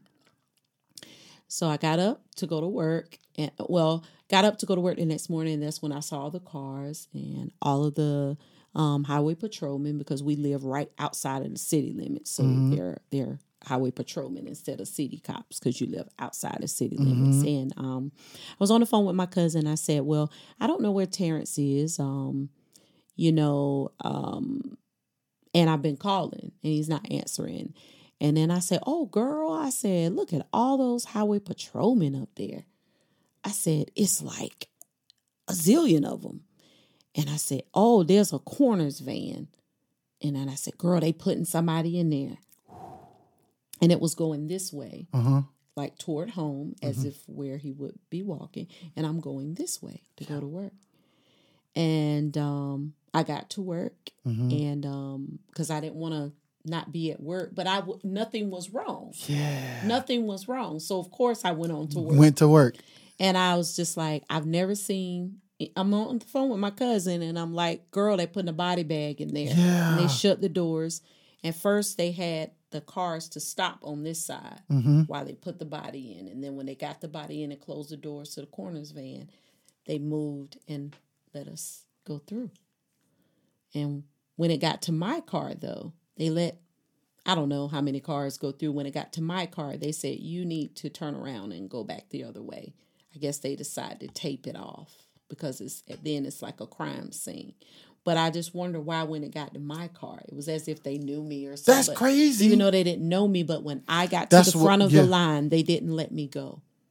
They I had to make a U turn and all the cars behind me had to make a U turn and turn. So that was like a very appropriate coincidence.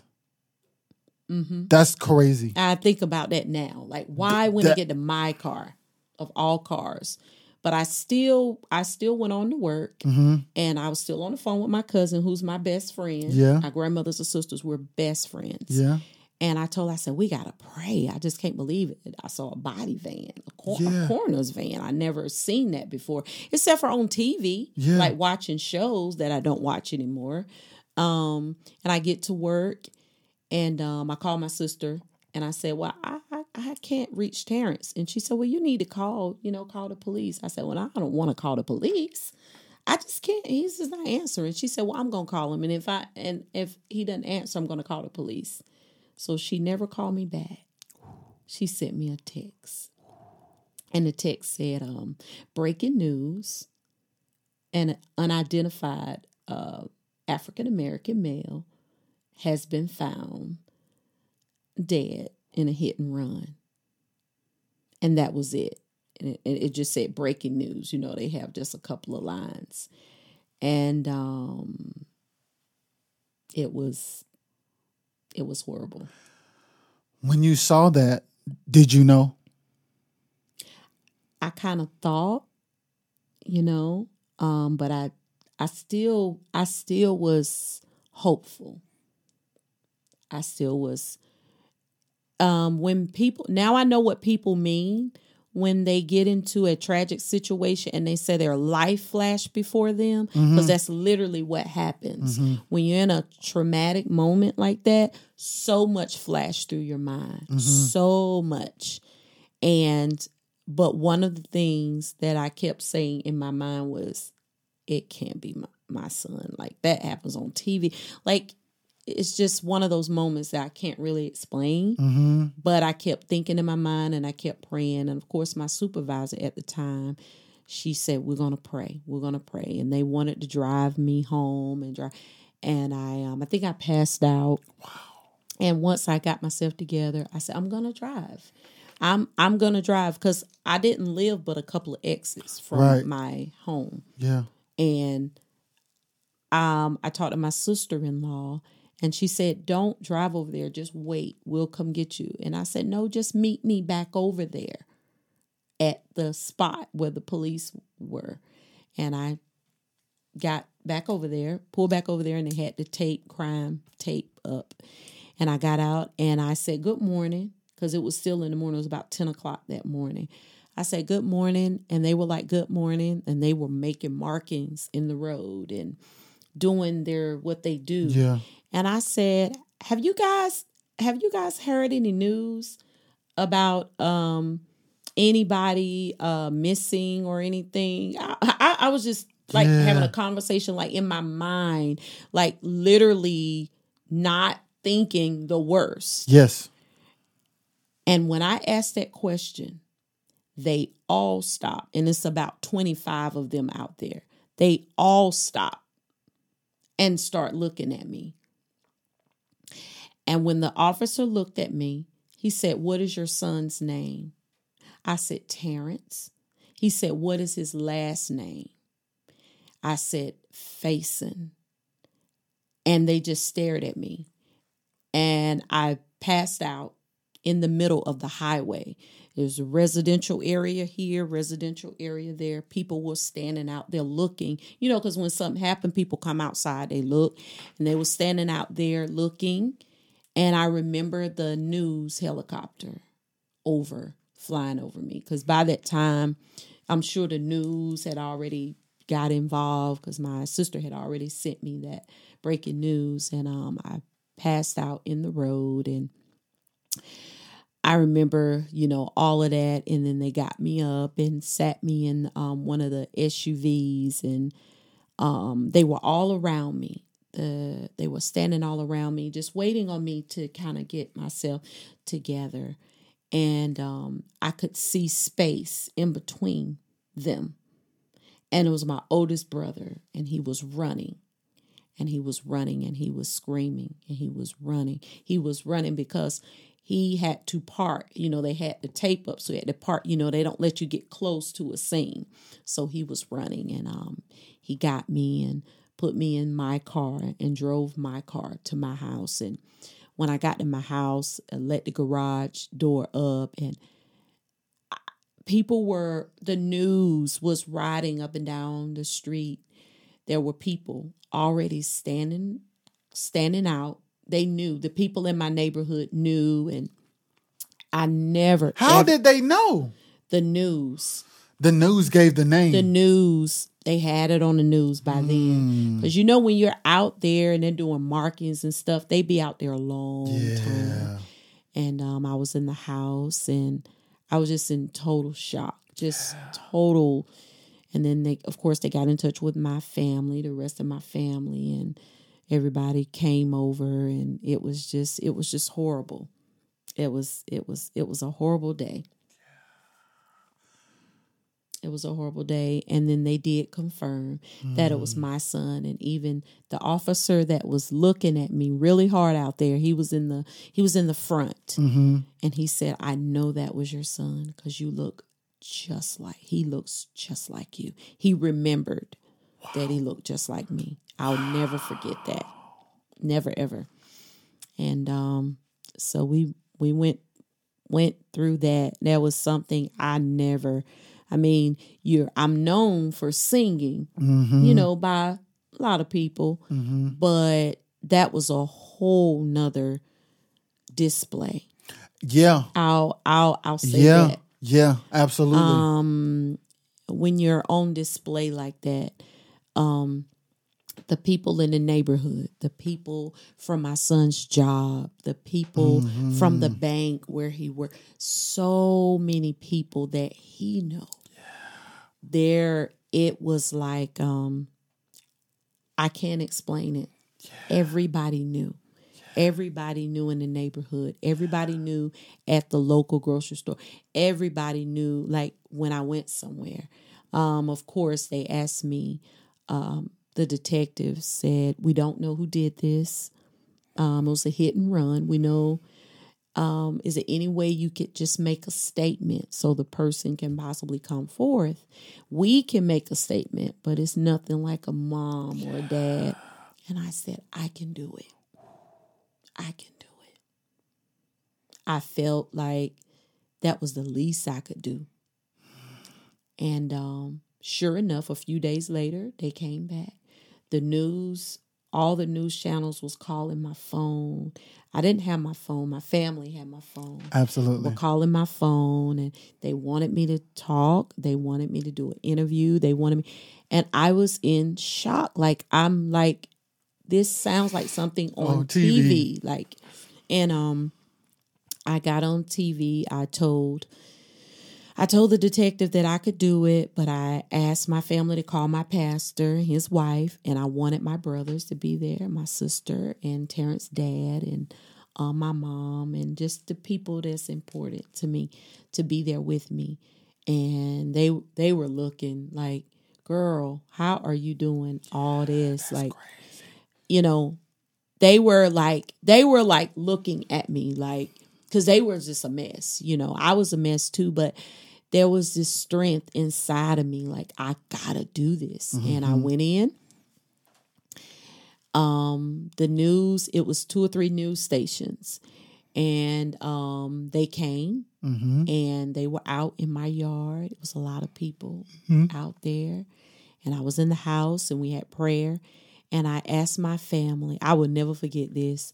I said, when we go out, can everybody just be strong and everybody just kind of, you know, I want to get through it. And Look, I, y'all. I don't want to break down and I want to get this because we need to know who did this. And sure enough, we got outside and um, they began to ask me questions and um and and they say what do you want to say to the person and i said you know if you if you are someone's daughter or a son or or you just scared to come forward you know you want to have a clear heart because i have peace in my heart and i want you to have peace in your heart. And i because i trust god and that's when i came up with that declaration. I got t-shirts. I just trust god. I trust god.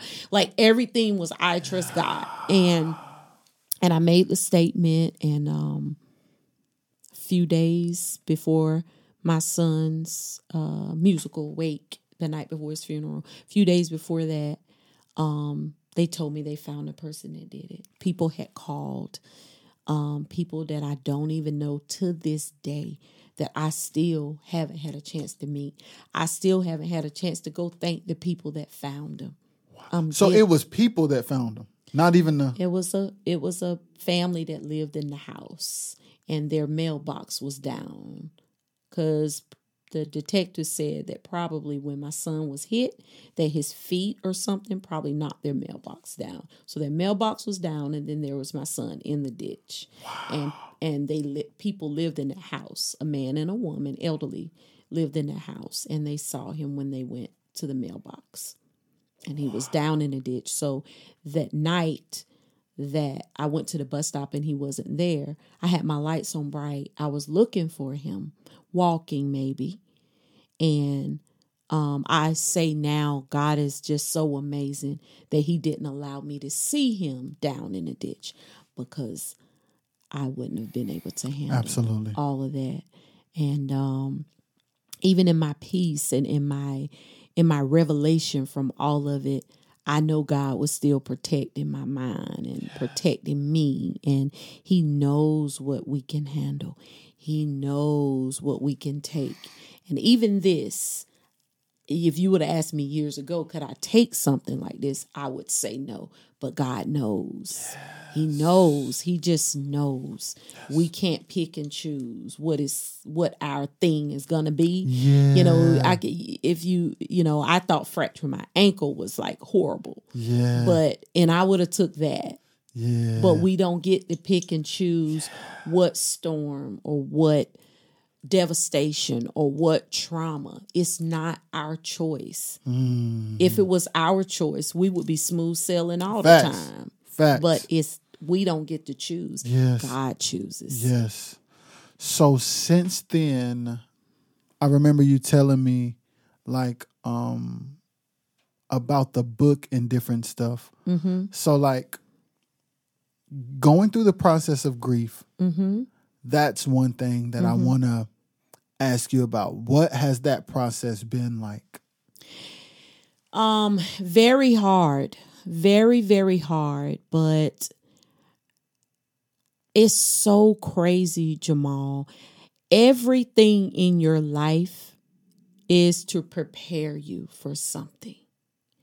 So we assume that our gifts, like you can play, I can sing, is for something else. The preparation for our gifts all of the rules that we got, all of the discipline, everything that we've gone through prior to our tragedy prepares us. Yes. Those are the tools that prepare us for whatever it is that God is going to take us through. That's the only way I know how to explain it.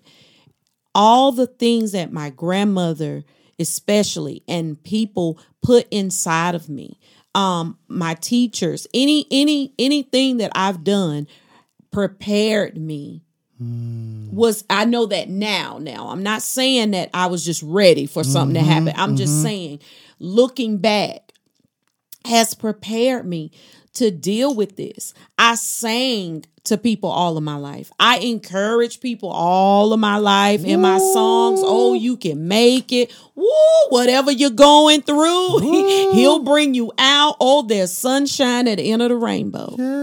But listen you literally literally have to believe all of that when you get in that space. You have to pull all of that what you've been telling somebody else, what you've been taught, what you've what's been put inside of you. You have to use all of that to get through Yeah. that. And that's how I've been able to continue to get through. Grief is something that doesn't just go away. Yeah. It is with us. We just learn to live with it. And then um a few years after that, I I I just started going on my Facebook page just encouraging people. Yes. Just always um I- I found out that when I was doing that, it's almost like when I'm singing, when I'm encouraging and I'm pouring. I don't care what I'm going through. When I go sing, when I get on that stage, and I'm I'm in my zone. I I could have just left whatever. But when I get in my zone, when I get into the music, when I get into what I'm doing, it it is just like that place, my refuge, mm-hmm. my good place. I'm encouraging people, people coming up by my CDs, people coming up mm-hmm. wanting to take pictures, people coming up that just love me to death for no reason. They just love me. Will do anything for me. Kindness of people and all all of that mixed together. And so I continue to sing. I continue to keep going. And it gave me another thrust of, of encouraging people and pushing people. And so people started inviting me out to speak about grief. Tell my story, tell my testimony, help us to get to where where you are, where they thought I was, you know. Um and I and I began to go and speak on different platforms. And even now people have me um i gotta call a young lady when i leave here today. She lost her baby after six days. Like it's people reaching out to me and calling me like how do you do it? And and i and i begin to channel it around because I, I I thought about my son and his personality and his attitude. He don't like dragging around and he don't like complaining and just and I and and that pushed me and I could hear him literally even now saying, "Mama, come on, come on, come on now." All that crying, you know, like when he would graduate or or get an award, I'm just mushy and I'm just you know, so I can Yeah. still hear him now Yeah. pushing me like, "Mom, you got this. You can do this." Yeah. And I go out and I speak to different people. Um, I we had a we had a man in the city that I live in, and he owns a restaurant, and his son was murdered, and we end up speaking on a panel together. On a panel, um, one of the first panels I was on was parents who lost their children to tragedy. It was eight parents, including me, and we all told our story and it just it just flourished from there. People have me to come out tell my testimony and tell how do i get through grief? How do i deal with grief? And so then um i had a, a pastor to reach out to me. She's an author. And um to do a collaboration with 20 other women.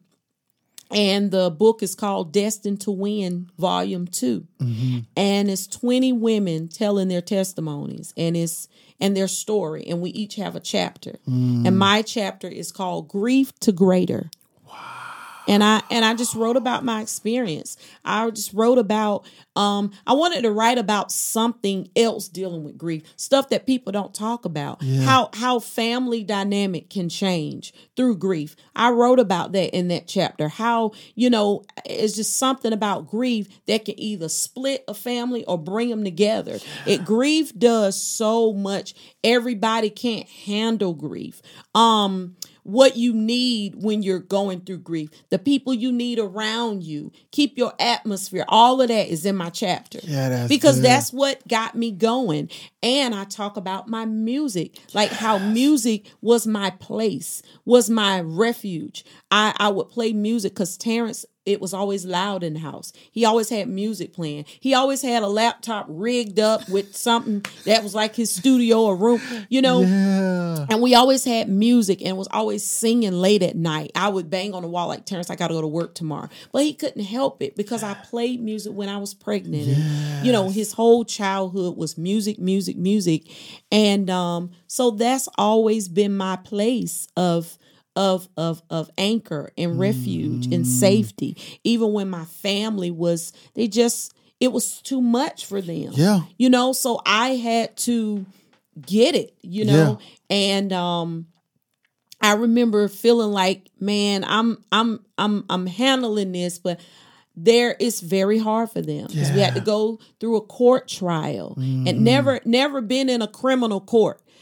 I've been in traffic court, Plenty of times. but when you go in a criminal court, it's very all of the steps of that is very um overwhelming. yes. You're in a courtroom where people that do big crimes, yeah. you're up on the high floor, Yeah. never been up there.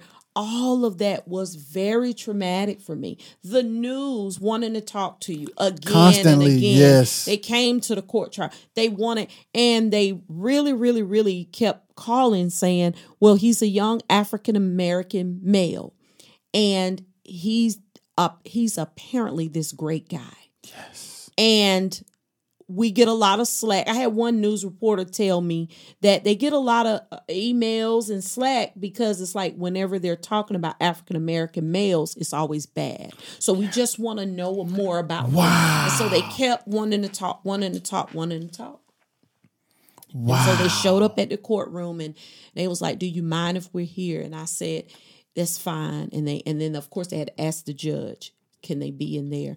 And I said, "Just be integral." They ask could they come to the funeral. They ask, they call and ask could they be at the funeral. And one of the main reasons I said yes is because the outpour of young people. I I've never I I hmm. can't begin to tell you. And I was thinking more about that. I'm still thinking about Yes. outreach and and Yes. helping people and loving on people Yes. and just what can come out of this like in everything that I do. Mm-hmm. Although it's a sad moment. I said, these were my exact words. I said, you can bring the cameras. I said, but what I do not show him lying there. I want you to show all of these young people. I want you to show the outpour of love. That's what I want to be. That's what I want the message to be about when you put this on the news. Not the death and all of that. We we know that that's the obvious. And I want it to be integral. So please don't put that on the news. But I want you to show how the kids from the college made a big choir and you know and and the pallbearers was his friends and and all of those things like Yes. that. I still and one of the things that I talk about with grief is not being selfish. Because if you have a loved one that is known by so many people and loved by so many people, we sometimes grief can make us just want to be self. But we can't do Yeah, that. he impacted too many people. We can't do that. Yeah. You have people coming up to you saying, "Oh, he was nice to me when I went to the bank and he was, you know, so I couldn't possibly be selfish." Yeah. So I I I was so overwhelmed and fascinated by stories that people would tell me. His friends from college, you know, Terrence loved to go to Bojangles. You know, he gonna be late to class going to Bojangles. And I'm like, Terrence, and you know who told me that story? Who that? TJ, Yeah. who is a pastor Yes. in Rocky Mount. T.J. Walker. TJ yeah. Walker was his friend. And then and then TJ came one year.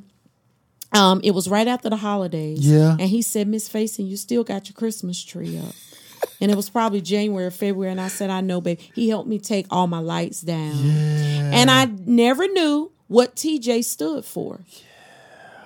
Okay. Yeah. Had no idea Yeah. who he was. I knew he was from Rocky Mount. Yeah. I knew he went to church and his dad and was preaching. Yeah. Had no idea. Wow. Until after my son was gone. I just knew TJ Walker. Yeah. Didn't know it was Thomas L. Walker's grandson. Right. So how did you find that out? Um, he was getting married. Okay. And you got to know his real name. He was getting married, and he's getting married at Thomas L. Walker's church. And I'm like, oh, that's Thomas L. Walker's church. Yeah, that's my grandfather. yeah. I've been to that man church many times. Yes. Yes. Just a connection. And there's so many people like that. Like we talk about it a lot. Like I think Tank called me, Mm-hmm. and it, I was wrecked. But it's like he had a relationship with all of us. yeah, all of y'all. It's Tank crazy. and Yes. You and Jamario Yes. that plays for Yeah, Bruno, Bruno, yep, Mars. and, yep, that's our um, people. Thomas. Yes. That's what's- Samo now. Samo and all of these guys, like his friends, Yes. and and um, what's his name? Greg. Greg. Yes. All, just his friends, and and and I'm I kid you not. When I look at them and when I look at you, I just get so full because you're y'all have gestures alike. Yeah. The same kind of things drain y'all. yes. and all I can think about is is him. Is Yeah. my baby. Yeah. And um and they both we both have had conversations. Yeah. Samo, Samo. Samo, and Greg, and we- Yeah. we've had conversations, and it, it's just like I mean, since the death of Terrence, I remember Samo telling me, he said, Miss Reka, I wanted to come. He said, but I didn't have a car. Wow. And now I look at his life now. Yeah. You know, it's you just never know. Yeah. You just never, never know. And um he was he was just so he was so special. And when he was born, you know, when a baby is born, right after the baby is born, they always um check the reflexes on a baby. You know, when they get them out, Mm-hmm. they they before they clean them off uh, or after they clean them off, they check and they rate babies. Yeah. And they're usually like an 8 or 9 or 7. And I remember after having Terrence, um, they was just it was a lot of whisper going on, like something going on. And the doctor came over and said, you know, he's a 10. We hardly ever get tens. He's a 10. And I said, What does that mean? My or my mom might have asked. And he said his IQ is going to be very high. And Terrence was very smart. Wow. Academically, he was very, very smart. And when he started elementary school, he was diagnosed with asthma. Wow. Really, really bad. And I was like, he's never gonna get out of kindergarten because he's always in the hospital and but he was so smart. Yeah. He was the smartest kid. Like he was very smart and very funny. Yes. Hilarious. And that never left. Yeah. Hilarious. That never left. Yeah. Yeah. Yeah. So now, before we go, I'm gonna take a quick break, and then we're gonna come back.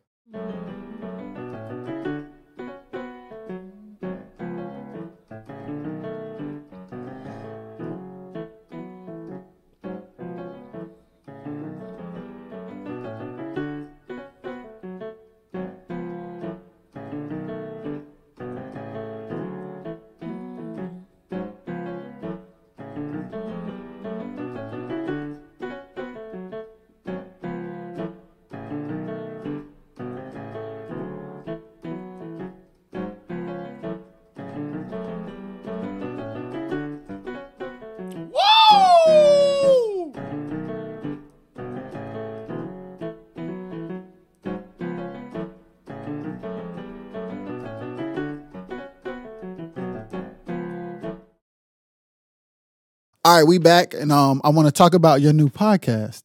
What's the name of it? Good grief Uh huh. with Reka. Let's go. Yeah, not good grief. Not. Like, that. like good Like that. grief. good grief. Good grief. I Good like that. That's it. Yeah. Good grief. We got we got it, but but but it's good. Grief. And where where did you um what made you think of that name? Jamal, I was home uh, during during the time after probably a couple of weeks after my son's funeral. I was at home, you know, for a few months until I went back to work. And Jamal, people sent me all kinds of stuff. People put stuff in my mailbox. People, uh, someone put flowers on my porch, just kind. Someone sent me a book in the mail, and that was the name of it. And I said, why would they call it that? Because what's good about it? But when I read it and I understood the perspective behind it, because we're going to have grief. Yes. We're going to have grief, but it it can be good. We don't have to die in grief. Because uh, we might as well be with Yes. grandma and them, whoever. Yes. You know, we can make it through this, and everybody's gonna experience it at some point. Mm-hmm. Everybody, unless they're called home first. Yes. But everybody's gonna experience grief, young, old, no matter the age. Someone is gonna have that experience, but we can get through it in a good way, yes. and that's why I came up with good grief, Yeah. not good grief. Good grief. Yeah. Yeah. Not like that. Because that's we ain't making it with that. It, it sound like we ain't making it. Yes. But but we we gotta believe that it's good, Good grief, grief. though. We gonna have it, but we can make it. We can make it through that. Yes. And um Mm-hmm. what's gonna be like the format of the show? The format of the show is gonna be um like 30 to 45 minutes. Um and I'm gonna not only share my story, but I want other people to come on and share their story. And I, I see shows about everything abuse, um, adoption, um, hunger, um, all kinds of things. But people don't really talk about grief a lot. And that's something that everybody's got to deal with or gonna deal with. But I wanted it to be, I don't want it to be a sad place. Yeah. Even though we're talking about a sad thing, Mm-hmm. I don't want it to be a sad place. That's good. I want it to be a place of revive revival, reviving oneself. Um being empowered, feeling like, yeah, I am dealing with this, but I can do it. That's what I want them to be able to say. Yes. So I'm going to have them to share their story of about grief yeah. um what happened you know what happened and tell their story and then i also want to always end on a positive note on a revelation. What'd Yeah. you get from it? How are you making it? How do you make it? Because one thing jamal about grief and you can witness to this and anybody that that hears the show can witness everybody deals with it differently. Facts. everybody deals with it differently.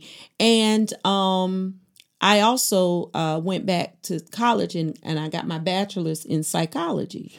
So it psychology talks about people and how they think and what they think and it's very it's always been very inter- interesting to me. And so um I want people to talk about grief and how they deal with it and how they get through with it. However, my show, what I want to do is talk to people from different angles, not just a mother who who lost a child, but what about his cool friends?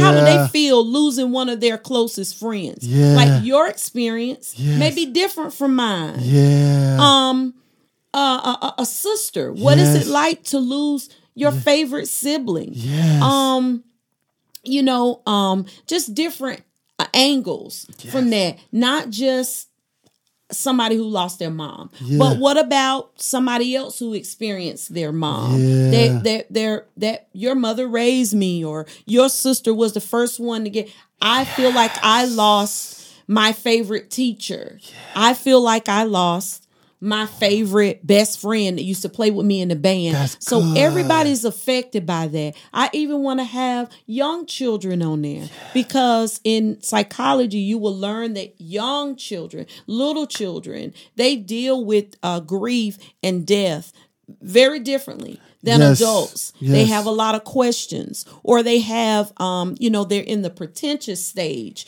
like cartoons are real to them or you know they still pretend so death is kind of like they they they put it in their mind a little different Yeah. than those of us who know exactly what death is Mm-hmm. just kind of hear what they want to say one of my little cousins he's really i call him my nephew because his mom and i are best friends he wrote me a letter he wrote a letter, not to me, I'm sorry, excuse me. He wrote a letter to Terrence. Yes. Yes. And anytime he, he he gets up in the morning and he's going to school, he always say, "I'm gonna be good today, Terrence. I'm gonna," you know. So things like that. Um, little children, they they take it totally different than us that that we know more and we understand more about life. So I want to get the aspects, and I'm also I have a lot of friends that do this professionally. They're therapists, they're counselors, they're my friends.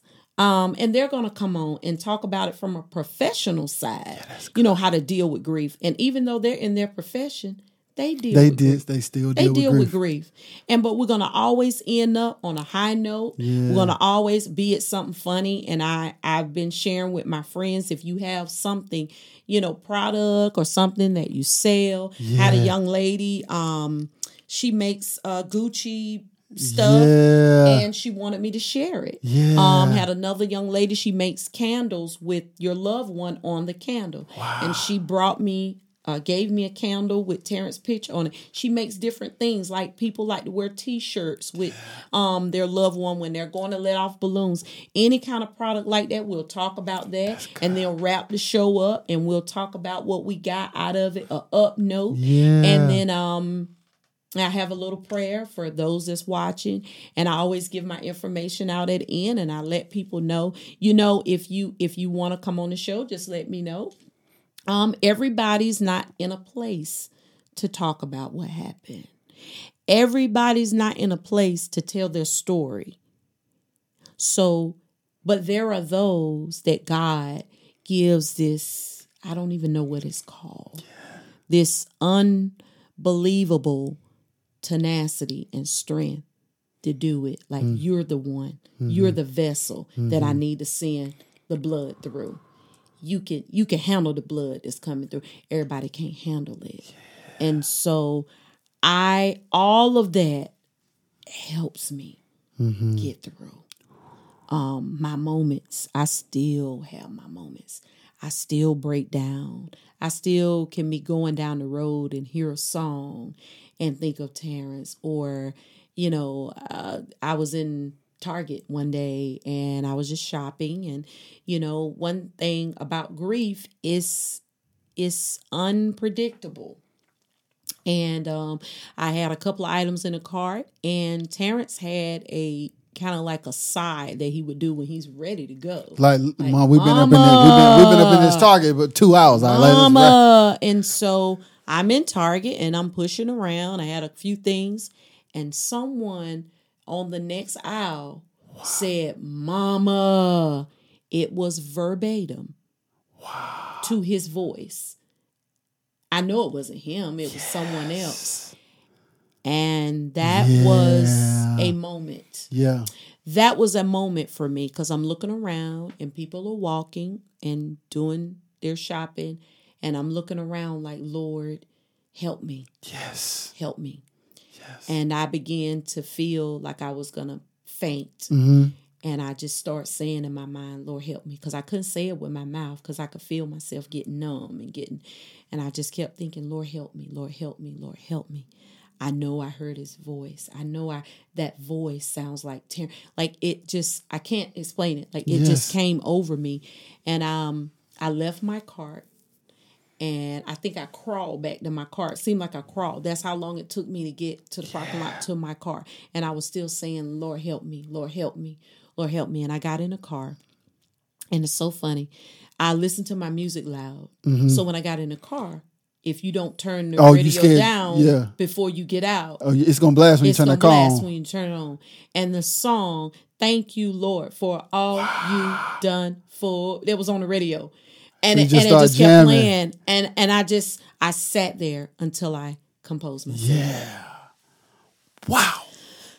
I gotta edit it out. No, that it's you good. Excuse me. You good. You good. Yeah, but um, that was a moment, and so those are some of the things that we talk about on on on there. Um, we talk. We're going to be talking about, you know, you got to do what you can do. If mm-hmm. your family wants to go plant purple flowers on the side of the road, or if your family want to go let off birds mm-hmm. or whatever i've learned that people have to do what they can do Yeah. that may not work for you Yes. you may you may want to go eat at his favorite restaurant yeah that may bring you peace but your brother he may want to That's good. go to the grave i don't go to the grave Yeah. I don't. Personally, I don't. Yeah. My daughter drew the headstone. My daughter went and told them what kind of headstone. I didn't do that. Yeah. I knew I wasn't able to do that. Yes. And so I don't go to the grave because my revelation is that's the end. He's not there. That's the end. You know, that's that's my revelation of that. So I don't want to go there. I want to remember him. I on his birthday get a cake. Any of my family can tell you. I get um I do something and we went to Bojangles Yeah. and we had a birthday party. yeah. So, one thing I can tell you about grief, I, I've learned so much is sometimes you are the you are the strength beneath everybody's wings. How you arti- how you articulate and and do resolution that's how your child is your child is watching you. If your child see you go and break up a bunch of dishes in trauma in tragedy when you're angry and they're watching that they learn resolution first from you. Wow. so i choose to just do things to pick me up. The day that he was killed i do something fun on that day. Now it don't mean that i ain't gonna shed no tears because something is going to Yes. remind me But it's good that you are intentional. I am intentional. Yes. You just took the word. I am intentional about dates Yeah. and moments. Sunday is Mother's Day.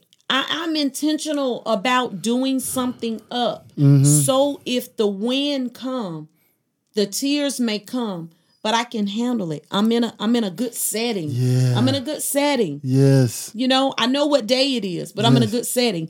I'm not going to, and I tell people this when I go out and talk about grief, I am not going to say, you know, predestined failure. Like, oh Lord, three more days, it's to be the 28th. I am setting myself up Yeah. for three days Yeah. to, to, to go in a black hole. Yeah. two more days, six more hours, it's gonna be that day. I don't do that. I don't do that. And I I don't want to get it, I don't want people to get it mixed up with not living in reality. That's mm-hmm. not what I'm saying. Mm-hmm. Because this stuff really happened to my son. However, we have to be intentional, intentional about um um um our strength and how to make it and and pushing through. We have to be intentional about that because our natural state is going to get mushy and going to feel jittery, is going to feel like I don't know what to do today. That's normal. mm-hmm. All of that is normal. However, we can we can come we can start combating it early instead of speaking uh failure or doom or darkness or or something that day is gonna we can't do that we won't make it. We'll, we will be living and dying at the same. We will be dying while living. Yes. Because some people, when they go through trauma and tragedy and things like that, they're stuck there. Yeah. They never move past. And that's not good. That's not good mentally, physically, emotionally. It's not good. Yeah. Why not let's go through it so we can have good grief? Absolutely. Yeah, I was crying yesterday Yeah. because the boy got a haircut like Terrence. Yeah. you know, and some things, one thing about me, I love humor. So Mm-hmm. I love to cut up. So humor is a big thing. And then I think about Terrence. Yeah. If you think about your loved one and the Yes. funny stuff, I could think about stuff that my grandma did that was so funny. She's not here anymore. Yeah. But I try to think of her in those lights. Yes. And and and we can make it. Yes. We can make it. I'm sure you remember plenty funny stories about Terrence. You know, Yes. man, my mama. Yes. She don't know. I told her she need to get another keyboard player. Yeah. He is whack, you know. And I think of things like that in everything that I do, even when I'm getting dressed. Yeah. I always, because we, like I said, we I had him at 19, so we grew up together. Yeah. So I would say, Terrence, how does this look? Mama, it look nice. Or he'll say, take mama, uh-uh, take that red belt off. You don't need that belt. So now what do you think I'm doing when I'm getting dressed? Yeah. I hear this joker talking to me. Mama, I know you're not getting ready to go all the way back to the house and change that skirt. We're like halfway there. Oh my God. Yeah. And I'll say, Yes, I'm going back because something about it just don't feel right. And he's like dying. Like, oh. and I still hear that. I still remember those moments. And I still have some of his friends come up to me. He had a college friend that um, wanted to meet me. And um, because she wanted to share her story with me. And she was going through a tough time, a real tough time. And Terrence encouraged her to not, you know, it, it so many stories like that. And they're all they they all tell me when I run into them in the mall. And it's like, Yeah. even now, yeah. even seven and a half years later, even now. They still do that.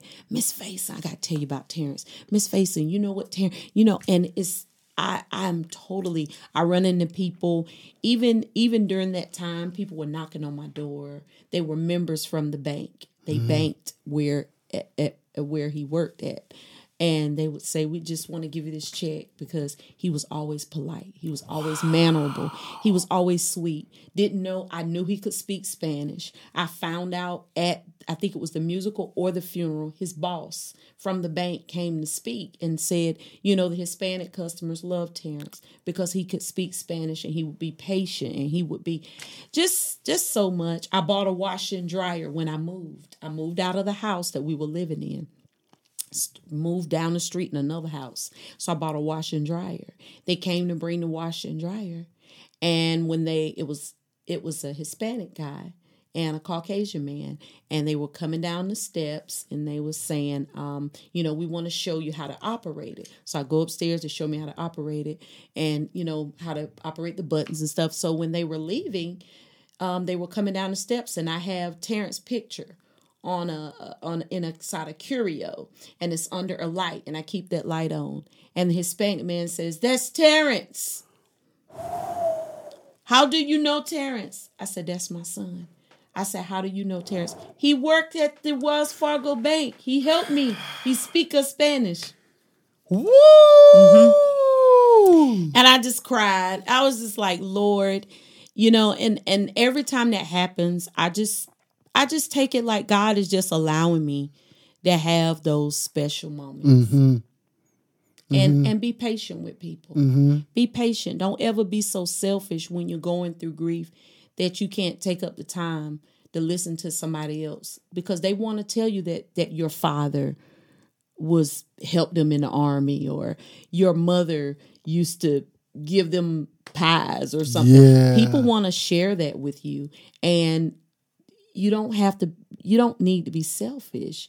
You know, be thankful that they want to come and share those things with you because some people that are going through grief, they don't have anybody. They don't have people coming up to them. They're going through a, a dark place alone. And I just want people to know that they can get through it And um, somebody asked me one time, one of the questions that I got at a place that I went to speak, um, when do you get healed from it?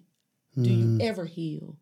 And I'm learning now it's something that you may not get healed from. You you'll live with. Mm-hmm. And I've always said, um, I used to say I'm I don't want to cry. I'm just tired of crying. And Jamal, I'm telling you the truth. One day I heard God just speak to me, you know, and just get me together. And I was like, you know what, Lord?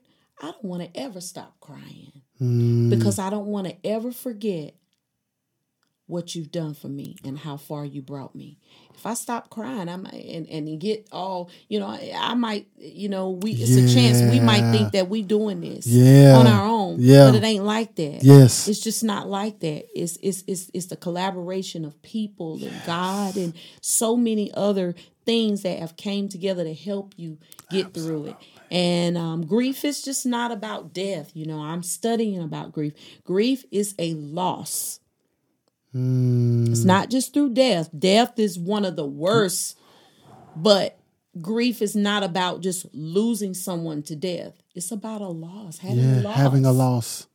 That's good. So um, you know, I I look forward to helping helping people just be better. And just Absolutely. in um we use the word empowerment so loosely, but are we really empowering people Mm. or or helping people, encouraging people in anything that we do? Mm-hmm. You know, and um I look forward to everything that that God is using me for.